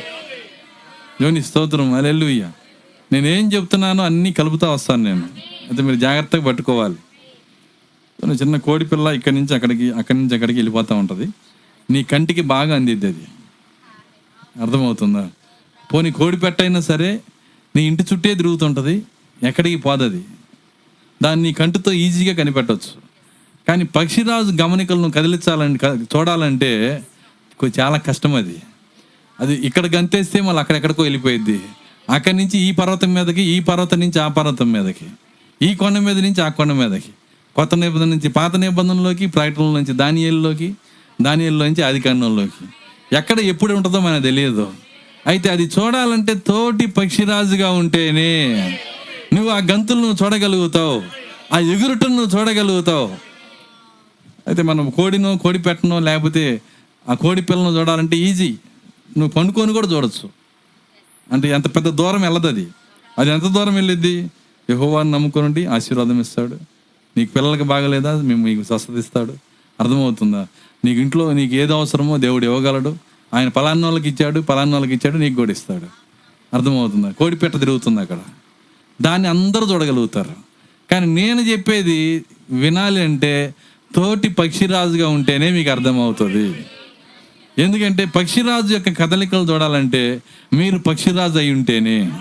దేవుని స్తోత్రం అలెలుయ్య కాబట్టి ఆ ఇల్లు ఇసుక మీద కట్టబడిన ఇల్లు అదేంటి? ఇల్లు అంటే ఇల్లు కాదండి ఆత్మ నీ యొక్క ఆత్మ యొక్క ఆత్మీయ జీవితం అది. నీ జీవితము ఇసుక మీద కట్టబడితే వర్షం వచ్చినప్పుడే ఆ- ఆ- ఇసుక కొట్టుకొని పోయిద్ది. వరద వస్తే పునాదులు కూడా బయటపడతాయి. వరద వస్తే పునాదులు కూడా బయటపడతాయి. గాలి కొట్టిందంటే పైన రేకులు మొత్తం ఎగిరిపోతాయి కదిలిపోద్ది ఏది ఉండదు. కాబట్టి అలాంటి గృహంగా నువ్వు ఉండొద్దు కదిలే గృహంగా ఉండకూడదు. ఆయన ఎంతగా శోధించినా ఎంతగా నిన్ను పరీక్షించినా నువ్వు ఆయన బండ మీద నువ్వు కట్టబడితే నువ్వు ఎంత మాత్రం కదిలించబడవు. నువ్వు కదిలించబడకపోవటానికి కారణము నీ శక్తి కాదు. బండలో పునాదిని పట్టుకున్నాడు ఆయన. నిన్ను పట్టుకున్న బండ శక్తి అది. నీ నీ పాదాలు బండలో పెట్టావు కదా. ఓ ఇల్లా? ఎవరా ఇల్లు? నీ పునాది ఎక్కడ కట్టారు? బండలో వేశారు కదా. బండ లోపల డ్రిల్ చేసి నీ నాలుగు నాలుగు పాదాలు అందులో పెట్టి గోడ అందులో పెట్టి ఇప్పుడు ఆ- ఆ- ఆ యొక్క వాటి బాధ్యత ఎవరిదంటే బండదే బాధ్యత. ఆ బండ పట్టుకుంది ఇప్పుడు. అందుకే నా బలం ఆయనే. నా బండ ఆయనే. నా కొండ ఆయనే నా దుర్గం ఆయనే. దేవుని స్తోత్రం అలెలుయ్య నేను ఇల్లు బండను పట్టుకోవాలా? బండే ఇంటిని పట్టుకుంది. బండే ఇంటిని పట్టుకుంది. కాబట్టి ఆ బండ పట్టుకోవటాన్ని బట్టి ఆ ఇల్లు కదిలించబడదు. ఈరోజు అందుకే మనం కూడా ప్రభువా నన్ను పట్టుకోండి ప్రభువా దేవుని స్తోత్రం అలెలుయ్య ప్రభువా నేను నీ చేయి పట్టుకుంటాను ప్రార్థన చేయమాక? నా చెయ్యి నువ్వు పట్టుకోమని ప్రార్థన చేయి. మీకు తెలుసా ఇద్దరు తండ్రి కొడుకులు ఇద్దరు ఒక తిరణాలకు వెళ్ళారు. వెళ్ళినప్పుడు తండ్రి ఏం చేశాడంటే మరి ఆ బిడ్డ యొక్క బలిష్టమైన చెయ్యి తన బలిష్టమైన చేత్తో ఆ బిడ్డ చేతిని పట్టుకొని నడిపించుకుంటూ వెళ్తున్నాడు. కాసేపుడికి బిడ్డ అన్నాడు డాడీ నేనే నీ చేయి పట్టుకుంటా అన్నాడు. ఎందుకురా? పద్దాక నువ్వే పట్టుకుంటున్నావు కాబట్టి నేనే నీ చెయ్యి పట్టుకుంటా. ఇదిలించుకొని డాడీ చెయ్యి ఈ బిడ్డ పట్టుకున్నాడు. పట్టుకొని కొంత దూరం వెళ్ళేటప్పటికి దూరంగా ఒక ఐస్ బండి రంగాల్ని టక్కన వదిలేసి వెళ్ళిపోయాడు. అంతే జనంలో కొట్టుకొని ఇటుపోయాడు కూడా అర్థం కాల. ఇక అనౌన్స్మెంట్ పోలీస్ స్టేషను అర్థమవుతుందా? పలానా కుమారుడు తప్పిపోయాడు ఎక్కడున్నాడు? ఏ సెల్ ఫోన్లో ఉన్నాడు? అర్థం కాల. ఏ పాపంలో ఉన్నాడు? ఏ ఏ భ్రష్టత్వంలో ఉన్నాడు? ఎత్తుక్కోవాలి. ఎందుకంటే చెయ్యి ఎవరు పట్టుకున్నారు? నువ్వే తండ్రి చేయి పట్టుకున్నావు. కానీ తండ్రి గనక నీ చేయి పట్టుకుంటే ఐస్ బండి పిలిచినా నువ్వు ఈయన వదిలితే కదా. ఏ ఏది పిలిచినా ఏ శోధన పిలిచినా ఈ బలిష్టమైన చెయ్యి నీ చేయి పట్టుకున్నప్పుడు బండని ఇంటిని పట్టుకున్న దానితో సమానము. దేవుని స్తోత్రం. అలెలుయ్య అందుకే ఆయన అంటున్నాడు బండ మీద ఇల్లు కట్టినా బుద్ధిమంతుని పోలి ఉండును. కాబట్టి మనము ఆయన చెయ్యి పట్టుకోవటం కాదు మన చెయ్యి ఆయన పట్టుకోవాలి. ఇలాంటి ప్రార్థన చేయండి. దేవుని దగ్గర అడగండి ప్రభువా నా చెయ్యి పట్టుకో. నా చెయ్యి పట్టుకొని నడిపించు. దేవుని స్తోత్రం అలెలుయ్య ఆయన నువ్వు అడిగితే ఆయన గనక నీ చెయ్యి పట్టుకుంటే ఎన్ని శోధనలు వచ్చినా ఎన్ని ఇబ్బందులు వచ్చినా ఆయన నిన్ను విడిచిపెట్టడాయన ఆయన నడిపిస్తాడు. తను అవసరమైతే ఆయన తన నీ చేయి పట్టుకున్నప్పుడు వింటున్నారా? తను అప్పుడు నేను నడిపిస్తున్నా రోడ్డు మీద. బొడ్డ పిల్లోడు. వాడు నాకు చెయ్యి ఇచ్చి నడుస్తున్నాడు. అప్పుడు తప్పట్లాడు తప్పట్లాడు వేస్తా నడుస్తున్నాడు. నడుస్తున్నప్పుడు ఎదురుగా చిన్న గుంట వచ్చింది. అందులో నీళ్ళు ఉన్నాయి బురద నీళ్ళు. నేనేం చేశానంటే వాడిని అట్ట అయితే అట్ట దాన్ని దాటి అట్ట పెట్టాను అంతే. వాడు నడవలేడు వాడు. నేను చెప్పి నిజంగా జరిగిందే చెబుతున్నాను నేను. మళ్ళీ వాడు బ్రజ్జాగా నడుచుకుంటూ వస్తున్నాడు వాడు. ఆ గుంట వాడు దాటలేడు. కానీ నేను ఇక్కడ బలిష్టమైన చేత పట్టుకున్నాను కదా. మనిషినే అయితే అట్ట పెట్టాను అంతే అక్కడ. వాడు హ్యాపీగా వాడే దాటినంత హ్యాపీగా అర్థమవుతుందా? నా వైపు చూసి మళ్ళీ గుంట వచ్చిందంటే నేను ఎత్తి ముందు పెడతా ఉన్నా నేను. వాడు చక్కగా నడుచుకుంటా నడవలేనోడు కూడా హ్యాపీగా నడుచుకుంటూ వస్తున్నాడు. అలా క్రీస్తుతో మనం నడవాలా? దేవుని స్తోత్రం. అలెలుయ ఈ లోకంలో ఉన్నంతసేపు మన చెయ్యి ఆయన పట్టుకోవలసినదే ఈ శరీరంలో ఉన్నంతసేపు మన చెయ్యి ఆయన పట్టుకోవలసిందే. ప్రభా నా చెయ్యి పట్టుకో. నన్ను నడిపించు. మన ఇంటింటికి ఒక కథ ఉండొచ్చు. ఇంటింటికి ఒక వెధ ఉండొచ్చు. ఆయన ఆయన చెయ్యి పట్టుకుంటే ప్రతి వ్యధ నుంచి దాటించగలిగిన దేవుడు ప్రతి కథ నుంచి దాటించగలిగిన దేవుడు ప్రతి శోధ నుంచి దాటించగలిగిన దేవుడు ఆయన శక్తి కలిగిన దేవుడు ఆయన. అయితే నువ్వు ఆయనతో చెప్పాలి. నువ్వు శక్తి కలిగిన దేవుడవు. నువ్వు చేయగలిగిన దేవుడవు. నేను నమ్ముతున్నాను ప్రభువా. ఆయన అంటే నీ నమ్మిక చొప్పున నీకు జరుగునగాక దేవుని స్తోత్రం అలెలుయ్య నువ్వు నువ్వు చేయాల్సిన పని ఏంటంటే ఆయనతో నువ్వు చెప్పాలి. నీ ఒప్పుకోలని ఆయనతో నువ్వు చెప్పాలి. నువ్వేం ఒప్పుకుంటున్నావు? మీకు తెలుసా శారా ఒప్పుకునేంత వరకు ఆమె గర్భం రాలేదని. శారా ఒప్పుకునేంత వరకు వెయిట్ చేశాడు. ఎందుకు అంత లేట్ అయిందో తెలుసా? ఆ ఒప్పుకోట్లా ఇరవై ఐదు సంవత్సరాల తర్వాత ఇంకా నవ్వటం ఎక్కువైంది. అర్థమవుతుందా? ఇరవై ఐదు సంవత్సరాల తర్వాత ఇంకా ఎక్కువ నవ్వుతుంది. తొంభై సంవత్సరాల శారాన్ని నేను గంటమేందో వందేళ్ళ అబ్రామ్ గంటమేంటో అని రాగాలు తీసి నవ్వుతుంది. ఒప్పుకోలేకపోతుంది. ఒప్పుకోనంత వరకు దేవుడు కదలడు. ఎప్పుడు ఒప్పుకుంటావో? హృదయం నుంచి ఒప్పుకుంటావో. ఆయన కదలికలను చూస్తావు అక్కడ. కాబట్టి విశ్వాసాన్ని ఆలోచించు విశ్వాసాన్ని మాట్లాడు విశ్వాసం గురించి ప్రార్థన చేయి విశ్వాసం గురించి తీర్మానం చేసుకో. అప్పుడు దేవుడు నిన్ను కదులుతాడు నీ జీవితంలో. కాబట్టి దాని గురించి కేవలం బైబిల్లో చదివి వదిలేసేది కాదు. దాని గురించి మాట్లాడాలి. దాని గురించి తీర్మానం చేయాలి. చూడండి అయితే ఆమె ఎప్పుడు తీర్మానం చేసిందంటే శారా బైబిల్ ఏం చెబుతుందంటే ఆయన మాట్లాడేటప్పుడు మరి ఆయన ఎప్పుడైతే హృదయ రహస్యాలు మాట్లాడాడో అప్పుడు ఆమె యొక్క స్థితి గమనించాడు. అప్పుడు ఆమెతో అంటున్నాడు శర యహోవాకి అసాధ్యమైంది ఏదైనా ఉన్నదా? ఆ మాట అన్నప్పుడు ఆమె హృదయంలో ఆమెనందంట. దేవుని స్తోత్రం అలెలుయ్య ఎప్పుడు ఎందుకు ఆమెనుందంటే విశ్వాసమును కర్త దాన్ని కొనసాగించువాడైన దేవుడు ఆయనే ఇంటి ముందు నిలబడి ఇంటిలోనికి వచ్చి ఆమెతో మాట్లాడి ఆమెకు వర్తమానం ఇచ్చాడు గనక. మీకు తెలుసా అది ఇప్పుడు జరుగుతుందని? దేవుని స్తోత్రం అదేలు ఆ శారా కథ మళ్ళా ఇప్పుడు జరుగుతుంది.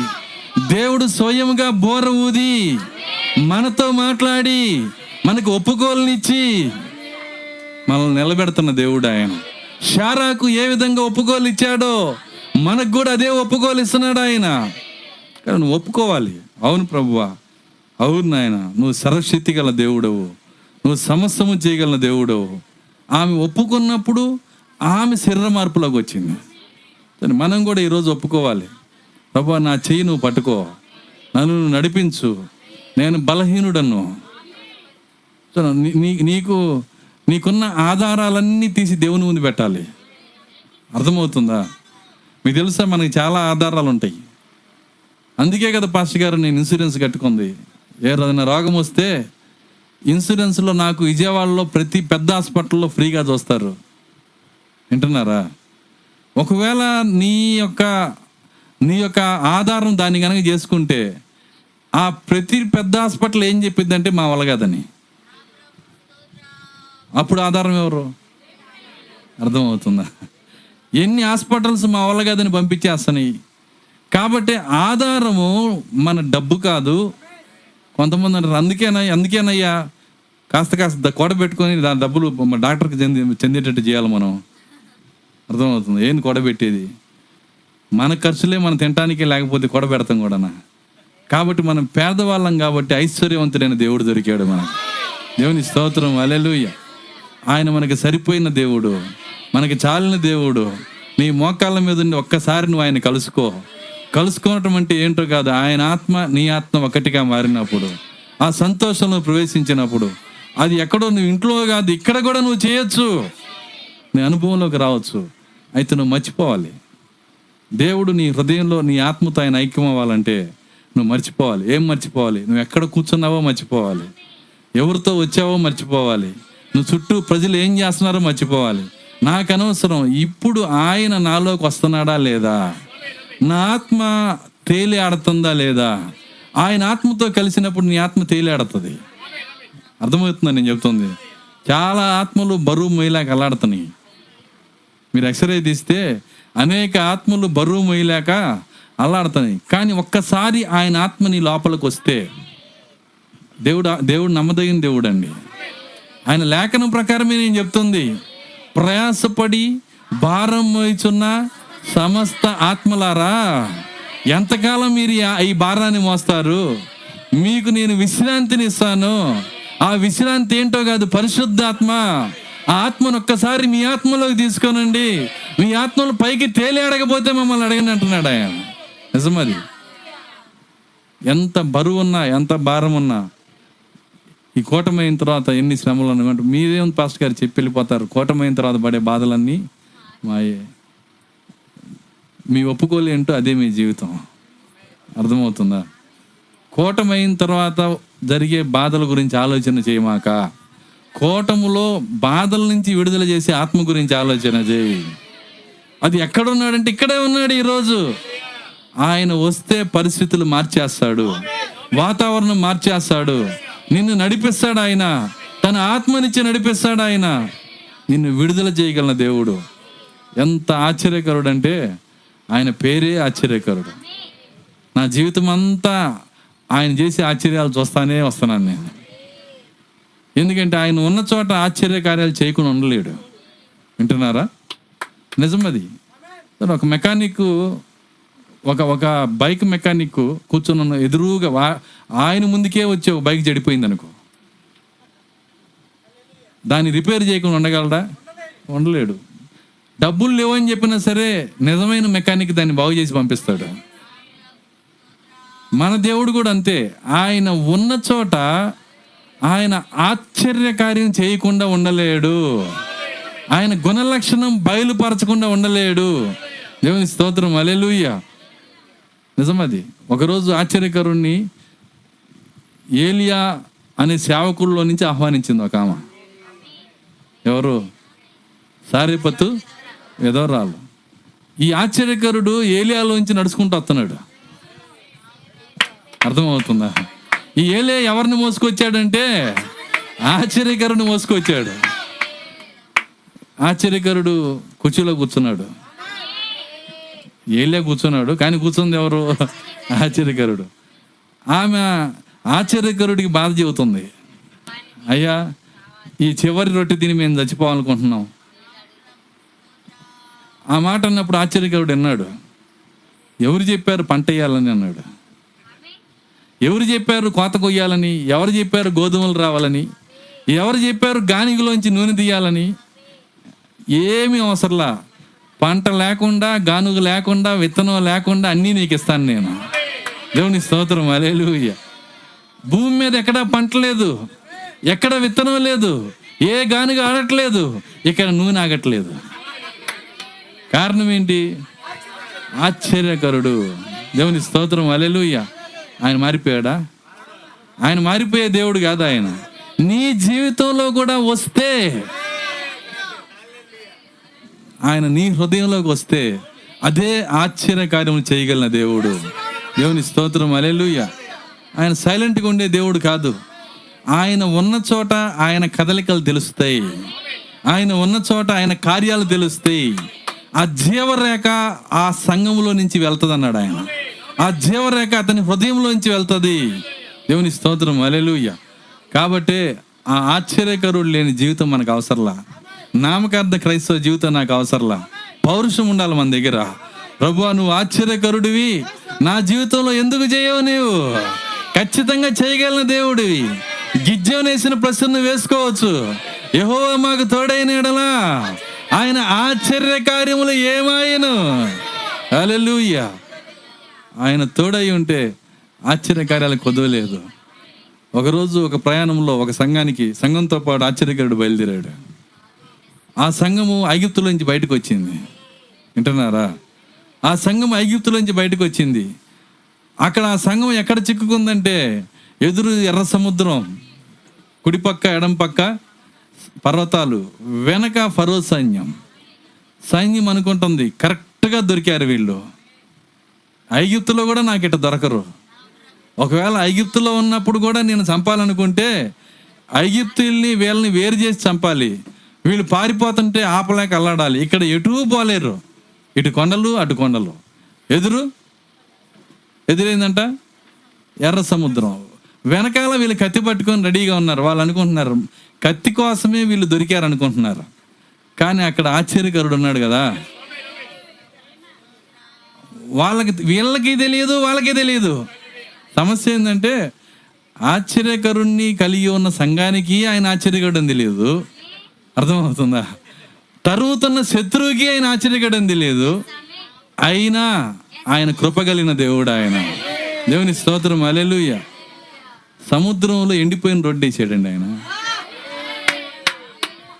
ఒక్క గంటలో ఒక్క గంట లోపే సముద్రంలో బైబిల్లో మాట స్పష్టంగా పెట్టాడు ఆరిన నేలనా? ఏందంట?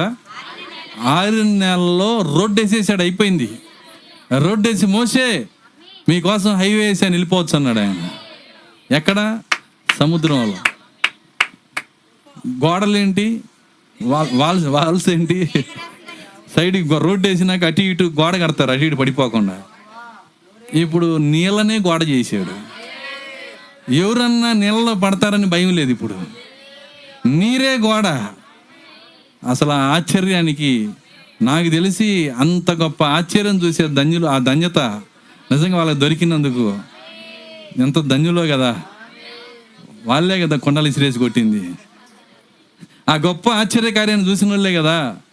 ఏది మా పొట్ట ఏది మాకు ఆహా మాకు నీళ్ళేయి మాకు ఆహారం ఏదని ఆ గొప్ప ఆశ్చర్యం చూసిన వాళ్ళు జీవితాంతం పొగడొచ్చు ఆయన్ని.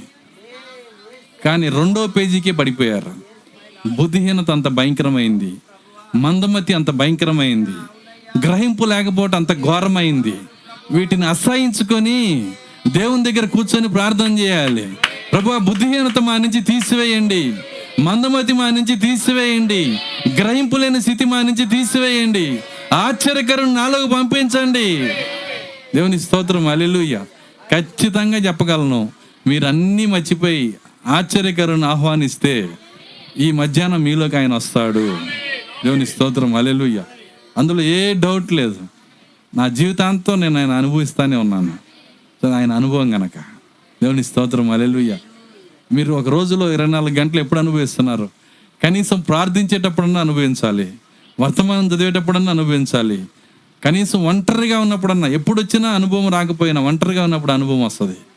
అప్పుడు కూడా నువ్వు ఆ అనుభవంలోకి వెళ్ళకపోతే దేవుని దగ్గర పరిశుద్ధాత్మ అనుభవం కోసం ప్రార్థన చెయ్యాలంటున్నాడు ప్రవక్త. ఆ అనుభవం వస్తే నిన్ను జయింపజేసేది అనుభవమే. మీకు తెలుసా రుచి జయింపజేస్తుందని? రుచి జయింపజేస్తుంది. మనకి మనకి ఇది ఏరియా ఇది అంతా దీన్ని ఏమంటారు? సుందరయ్య నగర్ లేకపోతే విజయవాడలోనే ఎక్కడ ఏ కొట్టులో బియ్యం అమ్మకుండా రాళ్ళు అమ్ముతున్నారు అనుకో. అనుకున్నాం. కేజీ రాళ్ళు యాభై రూపాయలు అంటున్నారు అనుకో. కొనుక్కుంటారా? బియ్యం తెనాల్లో మాత్రమే అమ్ముతున్నారని తెలిస్తే ఏం చేస్తారు?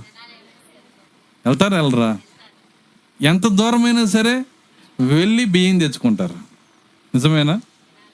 సో నీకు నీకు నిజమైన దానికోసం ఎంత దూరమైన పోతావు.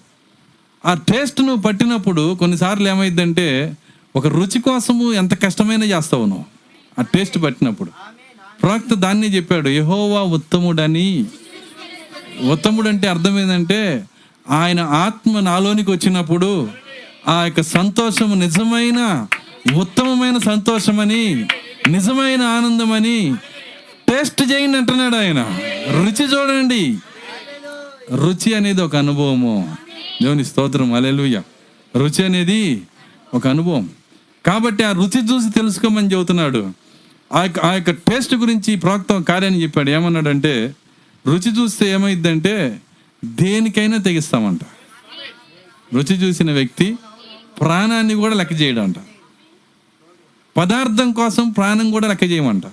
టేస్ట్ చూసిన పదార్థం కోసం. కొండముచ్చు అన్నాడు కొండముచ్చు కాదు అది. ఎలుగుబంటి అది. ప్రాక్త ఏమంటున్నాడంటే ఎలుగుబంటి గురించి చెప్పాడు ఆయన. ఏమన్నాడంటే ఒక తల్లి ఎలుగుబంటి మూడు పిల్ల పిల్ల ఎలుగుబంట్లు మూడు నాలుగు కలిసి ప్రాక్త టెంట్లోకి వెళ్ళినాయి అంట ప్రాక్త టెంట్లో ప్రాక్త తినే హనీ తినాలని ఇష్టపడ్డాయి అంట అందులో నేను ఒక ఎలుగుబంటిని. దేవుని స్తోత్రం. అనేలుగా ప్రవక్త ఏ హనీ తినాలనుకుంటున్నాడో ఏ హనీ తిన్నాడో నేను ఆ హనీని ఇష్టపడుతున్నాను. ఆయన గుడారంలోకి నేను కూడా వెళ్తున్నాను. ఆయన థియోఫనీలోకి నేను కూడా వెళ్తున్నాను. ఆయన థియోఫనీ తీసుకొచ్చిన ఆ సంతోషాన్ని ఆ రుచిని నేను కూడా చేయాలని ఇష్టపడుతున్నాను. ప్రవక్త వచ్చేటప్పటికి తల్లి కనిపెట్టింది. ఆయన ఆరెంజ్ కలర్ డ్రెస్సులో వచ్చినప్పుడు తుపాకీ పట్టుకొని వచ్చాడంట. తుపాకీ పట్టుకొని వస్తే దాని అర్థం ఏంటంటే మన భాషలో యమకింకర్లు అనమాట ఆయన చూస్తే సింహాలు కూడా పారిపోతాయి. కిలోమీటర్ల దూరం ప్రాక్త సింహాన్ని తరిమాడు. ఎంత వేటగాడైనా సింహాన్ని తరిమిన వేటగాడిని ఇంతవరకు నా జీవితంలో వెళ్ళా కానీ ప్రాక్త సింహాన్ని తరిమాడు ఆయన. లైఫ్ స్టోరీ చదవండి. సింహం పారిపోయింది. అట్లాంటి చోట ఎలుగుబంటి ఎంత? సో అదేం చేసిందంటే దాని భాషలో చెబుతుందంట. అదిగో వచ్చాడు మనల్ని చంపేవాడు. మనం ఇక్కడ ఉండకూడదు పదండి అని చెప్పి ఆ టెంట్లో నుంచి బయటకు వచ్చేసి దూరంగా నుంచొని వెళ్ళిపోట్లా. దాన్ని ఒక పిల్ల అక్కడ అయిపోయింది నాలాంటి పిల్ల. దేవుని స్తోత్రం అలెలుయ్య మీరైనా పెట్టుకోవచ్చు దాంట్లో. ఆ తల్లి అడుగుతుంది కుమారుడా వచ్చాయి చంపేస్తాడు. చేతిలో గన్ను కూడా ఉంది. వచ్చాయి. ఇదిగో నా ఇద్దరు పిల్లలు కూడా వచ్చేసారు బయటికి. నీ సహోదరులు ఇద్దరు వచ్చేసారు మూడోవాడు నువ్వు నువ్వు నువ్వు లేకుండా మేము వెళ్ళము వచ్చాయి. అది మాట్లాడట్లా. అడి తిరిగి కూర్చుందంట. కూర్చొని ఆ ఆ తేనె డబ్బాలు చెయ్యి పెట్టి ఆ చేతిని నాగుతా ఉందంట. ఒరిజినల్ హనీ ఉంటుంది అమెరికాలో. నిజమైన తేనె. మన తేనె ఇక్కడ మరి కేజీ రెండు వందలు మూడు వందలు ఉంటుంది. అర్థమవుతుందా? అమెరికాలో తేనె నాలుగు వేలు ఐదు వేలు పదివేలు కూడా ఉంటుంది. ఎందుకంటే మంచి ఒరిజినల్ తేనె. ఇక్కడ తేనె చేసే పనులు ఏంటంటే వీళ్ళు ఎంత తెలియగలవాలంటే నేను వెళ్ళా తేనె తా- ఒరిజినల్ తేనె పొరుగు నోట్లోంచి వెళ్ళే వస్తుంది. ఆ యొక్క ఎగిరే దానిలోంచి వాళ్ళు ఏం చేస్తారంటే బెల్లం పాకం ఆ ఆ యొక్క పా ఆ యొక్క దాన్ని ఏమంటే పాత్రలో పోసిపెట్టి ఓ ఓ తేనెటీగలారా మీరు కష్టపడమాకండి. అర్థమవుతుందా? మీరు డైరెక్ట్గా దాన్ని వెళ్ళి తాగండి. మీ తొండాలతో తీసుకొచ్చి ఈ తొట్టిలో పెట్టేసేయండి ఈ యొక్క తేనెటీగ దాంట్లో. అవి కూడా ఏమాత్రం కష్టం లేకుండా ఈజీ వే. అర్థమవుతుందా? మీరు కష్టపడొద్దు. మీరు చర్చికి రావాల్సిన లైవ్ చూడండి. మీకు తెర వేస్తాం. అర్థమవుతుందా? అసలు ఎవరు వాక్య నిమిత్తం కష్టపడాల్సిన అవసరమే లేదు. ఈజీ మార్గం. మీరు మీరు సినిమాలు చూసుకోవాలనుకున్నారో చూసుకోండి. మీరు టీవీలు చూడాలనుకుంటున్నారో చూసుకోండి. మీరు ఎలా దేవుణ్ణి ఆరాధించాలో ఆరాధించండి. మా దగ్గరికి వచ్చి కానికేసి వెళ్ళండి. ఆ తేనె తీసుకొచ్చి ఏం చేస్తారు? ఇక్కడ పెట్టేసి ఆ తేనె కూడా కాదు ఆ యొక్క ఓ ఈ సందర్శకులు వచ్చి చూస్తారు ఈగలన్నీ వచ్చి దాంట్లో పోస్తుంటే ఎంత తేనె ఎంత ఒరిజినల్ అర్థమవుతుంది. పిండితే ఏమొస్తుంది? బెల్లం. బెల్లం పాకం మోసం చేస్తున్నారు. కానీ అక్కడ అలా కాదు. అక్కడ నిజమైన తేనె అది. మీకు తెలుసా నిజమైన తేనె స్పూన్ తాగినా వంద రోగాలు పోతాయి. నిజమైన తేనె కొన్ని వందల పొలాల్లోంచి అడవుల్లో ఆ ప్లేసుల్లో నుంచి ఆ తేనెటీగ ఎగురుకుంటా పోయి వాలి కష్టపడి కష్టపడి కష్టపడి పుస్తకాల్లోంచి తెచ్చి దేవుని స్తోత్రం. అలేలుయ తీసుకొని వస్తుంది. బండ తేనెది. ఏం తేనె బండ తేనె. కొండ తేనె. సియోను కొండ తేనె. ప్రత్యక్షత బండ తేనె. దేవుని స్తోత్రం. అలేలుయ్య మన భాషే వేరులేండి. నా తేనెని తీసుకొని వస్తున్నప్పుడు కష్టపడి తెస్తుంటే దాన్ని అది ఎంత రుచిగా ఉంటుందంటే ఒక్క స్పూన్ తాగితే చాలు. ఎంతో సంతోషం మనకి. ఎంతో ఆరోగ్యం. ఆత్మీయ ఆరోగ్యం. భౌతిక ఆరోగ్యం. నిజమది. ఆయుర్వేదంలో రాసి ఉంటుంది. నిజమైన తేనె కొన్ని వందల రోగాలకి మెడిసిన్ అది. కానీ మనకు దొరికిద్దా? దొరకదు. తేనెటీగలు ఉన్నాయి. తేనెటీగ పెంపక ఉంది. ఒరిజినల్ తేనె తీసిస్తారు. కానీ అంతా జబ్బే. కానీ ఆ నిజమైన తేనె ఒకరోజు యోనాథాన్ కర్ర ముంచి దాన్ని అంచు తీసుకొని ఒకసారి నోట్లో పెట్టుకున్నాడంట. వచ్చిన వాళ్ళు అంటున్నారు ఏంది నీ కళ్ళు ఇట్ట వెలుగుతున్నాయి? అంటున్నారు. తేనెకి కళ్ళకి ఏంటి సంబంధం? ఏదో ఉంది అక్కడ. దేవుని స్తోత్రం అలెలుయ్య ఈరోజు ఈ ఆత్మీయ తేనె కూడా నీ దగ్గరకు వస్తే నీ కళ్ళు కూడా ప్రకాశిస్తాయి. కళ్ళు ప్రకాశిస్తున్నాయి అంటే మీకు తెలుసా? కళ్ళు వెలిగేటప్పుడు ముఖం ఎట్లా మారిద్దో? కళ్ళు వరకే వెలిగి ముఖం ఏడవదు. కళ్ళు వెలగాలంటే ముఖం ఆనందంతో ఉండాల. ఎంత సంతోషం ముఖంలోకి వస్తే కళ్ళలో నుంచి అంత వెలుగు వస్తుంది. దేవుని స్తోత్రం అలెలుయ్య కాబట్టి ఆ గొప్ప తేనె అందులో చెయ్యి పెట్టి దాన్ని తింటా ఉంది. ప్రాక్త అంటున్నాడు నేను భయంకరమైన ఆ డ్రెస్ వేసుకొని తుపాకీ పట్టుకొని దాన్ని నేను షూట్ చేసి చంపేయగలను. అదేం చేసిందంటే అది తిని నోట్లో తేనె ఉండగా నా అయిపు తిరిగింది అంటున్నాడు ఇట్లా తిరిగిందంట తల్లి మాటలు లెక్క చేయలా? సహోదరుల మాటలు లెక్క చేయలా? ఎంతమంది కేకేస్తున్నా కుమారుడా! ఆ పుస్తకాల జోలికి వెళ్ళమాక. కుమారుడా! ఆ బ్రహ్మ నిన్ను చంపేస్తాడు. దొంగ దొంగ దొంగ ప్రవక్త. బయట ఉండి తల్లి కేకలేస్తుంది. ఎన్నైనా చెప్పని. అమ్మ నాకు తెలియదు ఆ బ్రహ్మం ఎవరో నాకు తెలియదు అర్థమవుతుందా? ఆ ఆ పుస్తకాలు ఏంటో నాకు తెలియదు కానీ ఇందులో ఒక రుచి ఉన్నదమ్మా. దేవుని స్తోత్రం అలెలుయ్య ఇందులో ఒక టేస్ట్ ఉంది. ఇందులో ఆత్మ ఉంది. ఆ ఆత్మని రుచి చూసినప్పుడు ఆ యహోవాని రుచి చూసినప్పుడు దేవుని స్తోత్రం అలెలుయ్య ఆ యొక్క అందులో ముంచి నాకి మళ్ళీ ఆయన ఎంక చూసి మళ్ళీ తల తిప్పేసి పట్టించుకోనట్టుగా నీ పన్ను చూసుకోవయా అన్నట్టు మళ్ళీ అది తింటానే ఉందంట. ప్రవక్త ముచ్చటపడి తిన్నీలే అనుకున్నాడంట. ఇక దాన్ని ఏం చేయాలని అనిపించలేదు ఆయనకి. అక్కడే వర్తమానం వచ్చింది ఆయనకి. ఏంట వర్తమానం అంటే ఏ ఏ విశ్వాస అయినా ఆ తేనెని రుచి చూసినట్టుగా పరిశుద్ధాత్మని రుచి చూస్తే తుపాకీకి భయపడడు వర్షానికి భయపడడు తుఫానికి భయపడడు గాలికి భయపడాడు. దేవుని స్తోత్రం అలెలుయ్య తను భయపడాల్సిన అవసరం లేదు. నీకు ధైర్యం తీసుకొచ్చేది ఏంటో కాదు ఆ రుచే. దాని పేరు ఏంటంటే తేనె కాదు రుచి. ఆ టేస్ట్ నువ్వు పట్టాలి. యహోవాని రుచి చూడాలి. మీకు తెలుసా ప్రతి కోడికలో నువ్వు ఆయన టేస్ట్ చేయొచ్చు.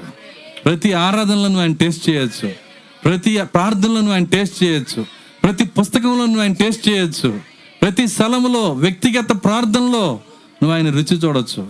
అసలు నువ్వు కూర్చున్నదే మొదట రుచి చూడటానికి. నువ్వు మోకాళ్ళ మీద కూర్చునేదే ప్రార్థనకు నువ్వు కూర్చునేదే నీకు కావలసిన సంపాదించుకోవడానికి కాదు. ప్రభువా నాకు అది కావాలి ఇది కావాలి అది కావాలి అది కావాలి ఇది కావాలి ఆమెన్. అది కాదు. అర్థమవుతుందా? దానికి ముందు నువ్వు ఆయన్ని తెచ్చుకో. ఒక్కసారి ఆ ఆశ్చర్యకరుడు నీలోకి రాగలిగితే నీ ముందున సమస్యలన్నీ పగిలిపోతాయి. ఎందుకంటే ఆశ్చర్యకరుడు ఊరకనే ఉండలేడు. దేవుని స్తోత్రం అలెలుయ్య నువ్వు ఎక్కడైనా చూడు దేవుడు వచ్చిన స్థలములో అన్నీ మారిపోతాయి. పేతురు అన్నాడు ప్రభువా ఈ దారిలో మనం వెళ్తున్నాం. ఇక్కడ మా అత్తగారు ఉన్న ఇల్లు ఉంది ఇక్కడ. ఒకసారి ఆమెని ఆమెని మనం విజిట్ చేసి వెళ్దాం. ఆయన అన్నాడు పదా పదాం అన్నాడు. అందరూ పోయి రావచ్చు ఆమె ఇంటికి కానీ వస్తుంది ఆశ్చర్యకరుడు. ఏలయనగా మన కుమారుడు అనుగ్రహించబడిన ఆయనకు ఆశ్చర్యకరుడని పేరు. ఇప్పుడు ఆశ్చర్యకరుడు అందరు మనిషి వచ్చినట్టే అందరు డ్రెస్ వేసుకున్నట్టే వచ్చాడు. లోపలికి వచ్చాడు. ఆ పేతురత్త జ్వరంలోనే లేచి వచ్చి వణుకుతానే ఆ మంచం నలక మంచం వేసింది. దాని మీద పక్క వేసింది. అర్థమవుతుందా? అప్పుడున్న మంచాలు అయ్యాయి ఇప్పుడులాగా అటు ఇటు కదిలించలేని మంచాలు కాదు. ఇప్పుడు మంచాలన్నీ పర్మనెంట్. ఇటు కదల్చలేం అటు కదలచలేం కదిలిస్తే ఊడిపోతాయి చెక్కలు అర్థమవుతుంది. అప్పుడు అట్లా కాదు. ఫ్లెక్సిబుల్గా ఎవ ఎవరు వచ్చినా సరే నలక మంచం తీసుకెళ్ళి అక్కడ వేసేసేవాళ్ళు. దాని మీద చక్కగా ఒక దుప్పటేసి ప్రభువుని కూర్చోబెట్టి కాళ్ళకి నీళ్ళు ఇచ్చి ఆయనకి మర్యాద చేసినప్పుడు అన్నాడు పేతురు అన్నాడు ఏందమ్మా వణుకుతున్నావు? జ్వరం అయ్యా వారం రోజు నుంచి తగ్గట్లేదు. చూడండి అన్నం తిన్నావా? ఏమి తినలేదయ్యా. ఆశ్చర్యకరుడు చూస్తున్నాడు. దేవుని స్తోత్రం అలేలుయ్యా ఇంకొక మనిషి ఇంకో మనిషి దాన్ని చేయలేడు. ఆశ్చర్యకరుడు ఇంట్లోకి వచ్చాడు ఆయన అలా దాటి వెళ్ళిపోయే దేవుడు కాదు ఆయన. ఆమె కనీసం మంచినీళ్ళు ఇచ్చినందుకైనా ఇంట్లోకి రా అడి- రామని ఆహ్వానించినందుకైనా ఒక ఆశ్చర్యకారం చేసి వెళ్ళాలనుకున్నాడు ఆయన. ఒకే ఒక మాట చెప్పాడు. పేతురు అత్తను చూసి జ్వరమా నేను నిన్ను గద్దిస్తున్నాను. ఏములోంచి వెళ్ళిపో బయటికి? జ్వరం లేచి నిలబడి అయ్యా నన్ను ఇక్కడ ఉండనీవా నేను వెళ్ళిపోతున్నాను. నిదానంగా నడుచుకుంటా. ఎక్కడికి వెళ్ళమంటారు? నీ ఇష్టం పో వెళ్ళిపో ఎక్కడికైనా పో. ఎవరి ఎవరింటికైనా పో. నేను ఉన్న చోట నువ్వు ఉండకూడదు. జ్వరం వెళ్ళిపోయింది. ఆ మంది అయ్యా చెమటలు పోసుకొస్తున్నాయి. చెమటలు పోసుకొస్తున్నాయి. ఏది ఉత్సాహం వచ్చేసింది? ఏదో శక్తి వచ్చేసింది. నీకు ఎలా చేసి పెట్టాలో వంట అనుకున్నా. ఇప్పుడు మీ అందరికీ వంట నేనే చేసి పెడతాను. దేవుని స్తోత్రం. అలెలుయ్య ఎవరు ఆ కార్యాన్ని చేసింది? ఆశ్చర్యకరుడు. ఆయన మారలేదండి. యేసుక్రీస్తు లేడని అనుకోమాక ఈ కూటంలో ఆశ్చర్యకరుడు దేవుని స్తోత్రం అలెలుయ్య నీవు గనక నువ్వు ప్రార్థన చేసి ఆయన ఆహ్వానిస్తే సంఘంలోకి రమ్మని అడగమాక నాలోకి రా ప్రభువా. వ్యక్తిగతంగా ఆహ్వానించు. ఆ పరిశుద్ధాత్మని రుచి చూడు. అనుభవంలోనికి రా. ప్రతి కార్యాన్ని నువ్వు జయించగలుగుతావు. దేవుని స్తోత్రం. అలెలుయ్య ప్రార్థించుకుందాం కళ్ళు మూసుకున్నాం.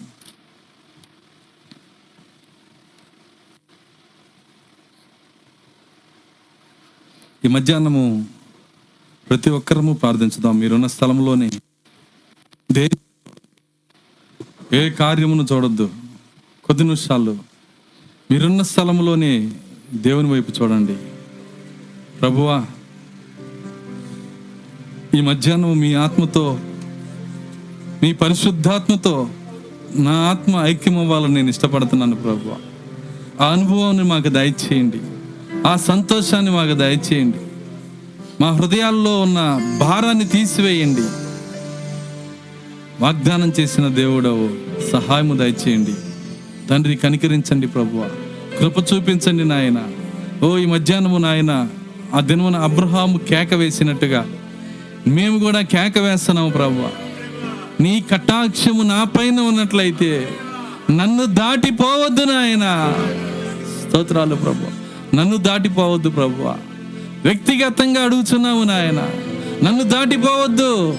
నీ కటాక్షము నా పైన ఉన్నట్లయితే జగత్తు పునాది వేయబడక ముందే నీవు నన్ను ఎన్నుకున్నట్లయితే. అలెలుయ అలెలుయ అలెలుయ ప్రభువా సహాయము దయచేయండి. అనేక ఇబ్బందులు అనేక బాధలు, అనేక సమస్యలు ఒక్కొక్క ఇంటికి ఒక్కొక్క వ్యక్తికి అనేక అవసరతలు ఉన్నాయి ప్రభువా. వాటికి సమాధానం ఒకటే నా ఆమె దేవుడు నాలోకి వస్తే చాలు. దేశంలో తనకు ఆశీర్వాదం కావాలని కోరుకునేవాడు నమ్మదగిన దేవుడు ఆమె దేవుడు తన్ను దీవించాలని కోరుకొనవలెనని చెప్పిన దేవుడు తండ్రి సహాయం దయచేయండి. ఓ ఈ మధ్యాహ్నం కృప చూపించండి. ఆశ్చర్యకరుడ మా హృదయాల్లోకి రండి. ఆశ్చర్యకరుని మోసుకెళ్ళే కృప దయచేయండి. ఆశ్చర్యకరుడికి నా పా నా యొక్క నా యొక్క బాధలు నా చింతలు నా సమస్యలు ఇవ్వగలిగిన శక్తి మాకు దయచేయండి. ఒప్పుకోలను దయచేయండి. ప్రభు ఇంతవరకు మీ చేయి నేను పట్టుకొని నడిచి ఉండొచ్చు ప్రభు. ఇప్పుడు నా చేయి మీరు పట్టుకోనండి నాయన. సహాయం దయచేయండి. ఓ ఆశ్చర్యకరుడా నీకు స్తోత్రాలు. ఓ ఆలోచనకర్త నీకు స్తోత్రాలు. ఓ నిత్యుడకు తండ్రి నీకు స్తోత్రాలు. అలలుయ అలలుయ స్తోత్రం స్తోత్రం. మీరు ఇక్కడ ఉన్నందుకు వందనాలు ప్రభువా. మీ సన్నిధి ఇక్కడ ఉన్నందుకు స్తోత్రాలు. మీ ప్రసన్నత ఇక్కడ ఉన్నందుకు స్తోత్రాలు. మీ వాక్యం మాకు తెలుస్తున్నందుకు స్తోత్రాలు. మా స్థానం మాకు చూపిస్తున్నందుకు స్తోత్రాలు. బండ మీద మమ్మల్ని కట్టినందుకు స్తోత్రాలు. అలెలుయ ఓ ఆ బండ తేనెను ప్రభువా మాకు ఇస్తున్నందుకు వందనాలు. పేటు బీటులలో నాయన. బండ సందులలో ప్రభువా మమ్మల్ని ఎగరటానికి శక్తినిచ్చిన దేవుడవు. బండ సందులలో ఎగిరే కృపనిచ్చిన దేవుడవు. ఆ ఏడు సందులు ఆ ఏడు ముద్రలు తెరిచి ఆది కాండము నుంచి ప్రకటన వరకు మాకు బయలుపరుస్తున్న దేవుడు నాయన సహాయము దయచేయండి. ఎవరైనా ఇంకా తిరిగి జన్మించిన అనుభవం ఉన్నట్లయితే ఇంకా దయ్యముల చేత నడిపించబడుతున్నట్లయితే ఇంకా దయ్యం యొక్క ఆలోచనలు వింటున్నట్లయితే ఇంకా ప్రభువా నీకు దూరంగా జీవిస్తున్నట్లయితే ఈ మధ్యాహ్నమే ప్రభువా ఈ స్థలంలోనే ప్రతి దయ్యమును యేసుక్రీస్తు నామములో గద్దెస్తున్నాము నాయన. వారు తిరిగి జన్మించుదురుగాక ఆత్మ యొక్క అనుభవంలోకి వచ్చుదురుగాక ఓ ఆత్మ ప్రసన్నత రుచి చూచుదురుగాక. ఆ సంతోషాన్ని రుచి చూసే శక్తి ప్రతి బిడ్డకు మీరు దాయిచేయమని దేవా కనికరించండి నాయన. ఓ ఎన్నడూ తరిగిపోని ఆనందం ఎన్నడూ తరిగిపోని సంతోషం ఎన్నడూ నాయనా ఓ మాకు దూరం అవని ఆ మహిమ ప్రభువ. ఈరోజు మా కొరకు ఇక్కడ కాచుకొని ఉన్నందుకు వందనాలు. ప్రభు ఆ సహాయము దయచేయండి. కన్నులు తెరవండి హృదయాలు తెరవండి గ్రహింపును తెరవండి. ప్రతి హృదయంలోకి మీరు రండి. ప్రభువా మీరు వస్తే మేము ఏది విన్నామో దాన్ని మోసగలం ప్రభువా. మీరు మాలోకి వస్తే ఆ సంతోషాన్ని రుచి చూడగలము నాయన. ఆ రుచి మాకు ధైర్యాన్ని ఇస్తుంది. ఆ రుచి మాకు శక్తినిస్తుంది ఆ రుచి మాకు బలాన్ని ఇస్తుంది నీ వాక్యము మాకు సంతోషం ఇయ్యని ఎడలా నా శ్రమలో నేను నశించిపోయి ఉండేవాడినని భక్తుడు ఎందుకు చెప్పాడో? ఇప్పుడు మేము ఎరిగి ఉన్నాము ప్రభువా సహాయము దయచేయండి. నిరంతరము నీ వాక్యములో ఆనందించే శక్తి మాకు దయచేయండి. నిరంతరం నీ ఆత్మలో సంతోషించే శక్తి మాకు దయచేయండి. విన్న ప్రతి మాట మా హృదయాలపైన రాసి ఇప్పుడు వచ్చిన ప్రతి బిడ్డను మీరు దీవించి. ఓ ప్రభువా ఈ స్థలం నుంచి వెలుచున్నప్పుడు మరికొంత ఆత్మను ప్రభువా మరికొంత పరిశుద్ధాత్మను ఆశ్చర్యకరుడిని చేయి మా చేతిని పట్టుకొని మేము వెలుటకు సహాయము దయచేయమని ఎస్ క్రీస్తునామలో ప్రార్థించి వేడుకొంచున్నాము తండ్రి. ఆమె ఆశీర్వాదంతో ముగించుకుందాం. మన ప్రభు అయిన యేసుక్రీస్తు కృప ప్రేమ సమాధానము ఆయన అనుగ్రహించు పరిశుద్ధాత్మ ఆయన ఆత్మ యొక్క సంతోషము సమాధానము ఇక్కడ కూడినటువంటి వాక్య వధువుకు భూమి మీదనైన వాక్య వధువుకు సదాకాలంతో నడిపించును గాక ఆమె అందరం దేవుని స్థుతించుదాం. హల్లెలూయా! హల్లెలూయా! హల్లెలూయా! అందరికి వందనాలు. God bless.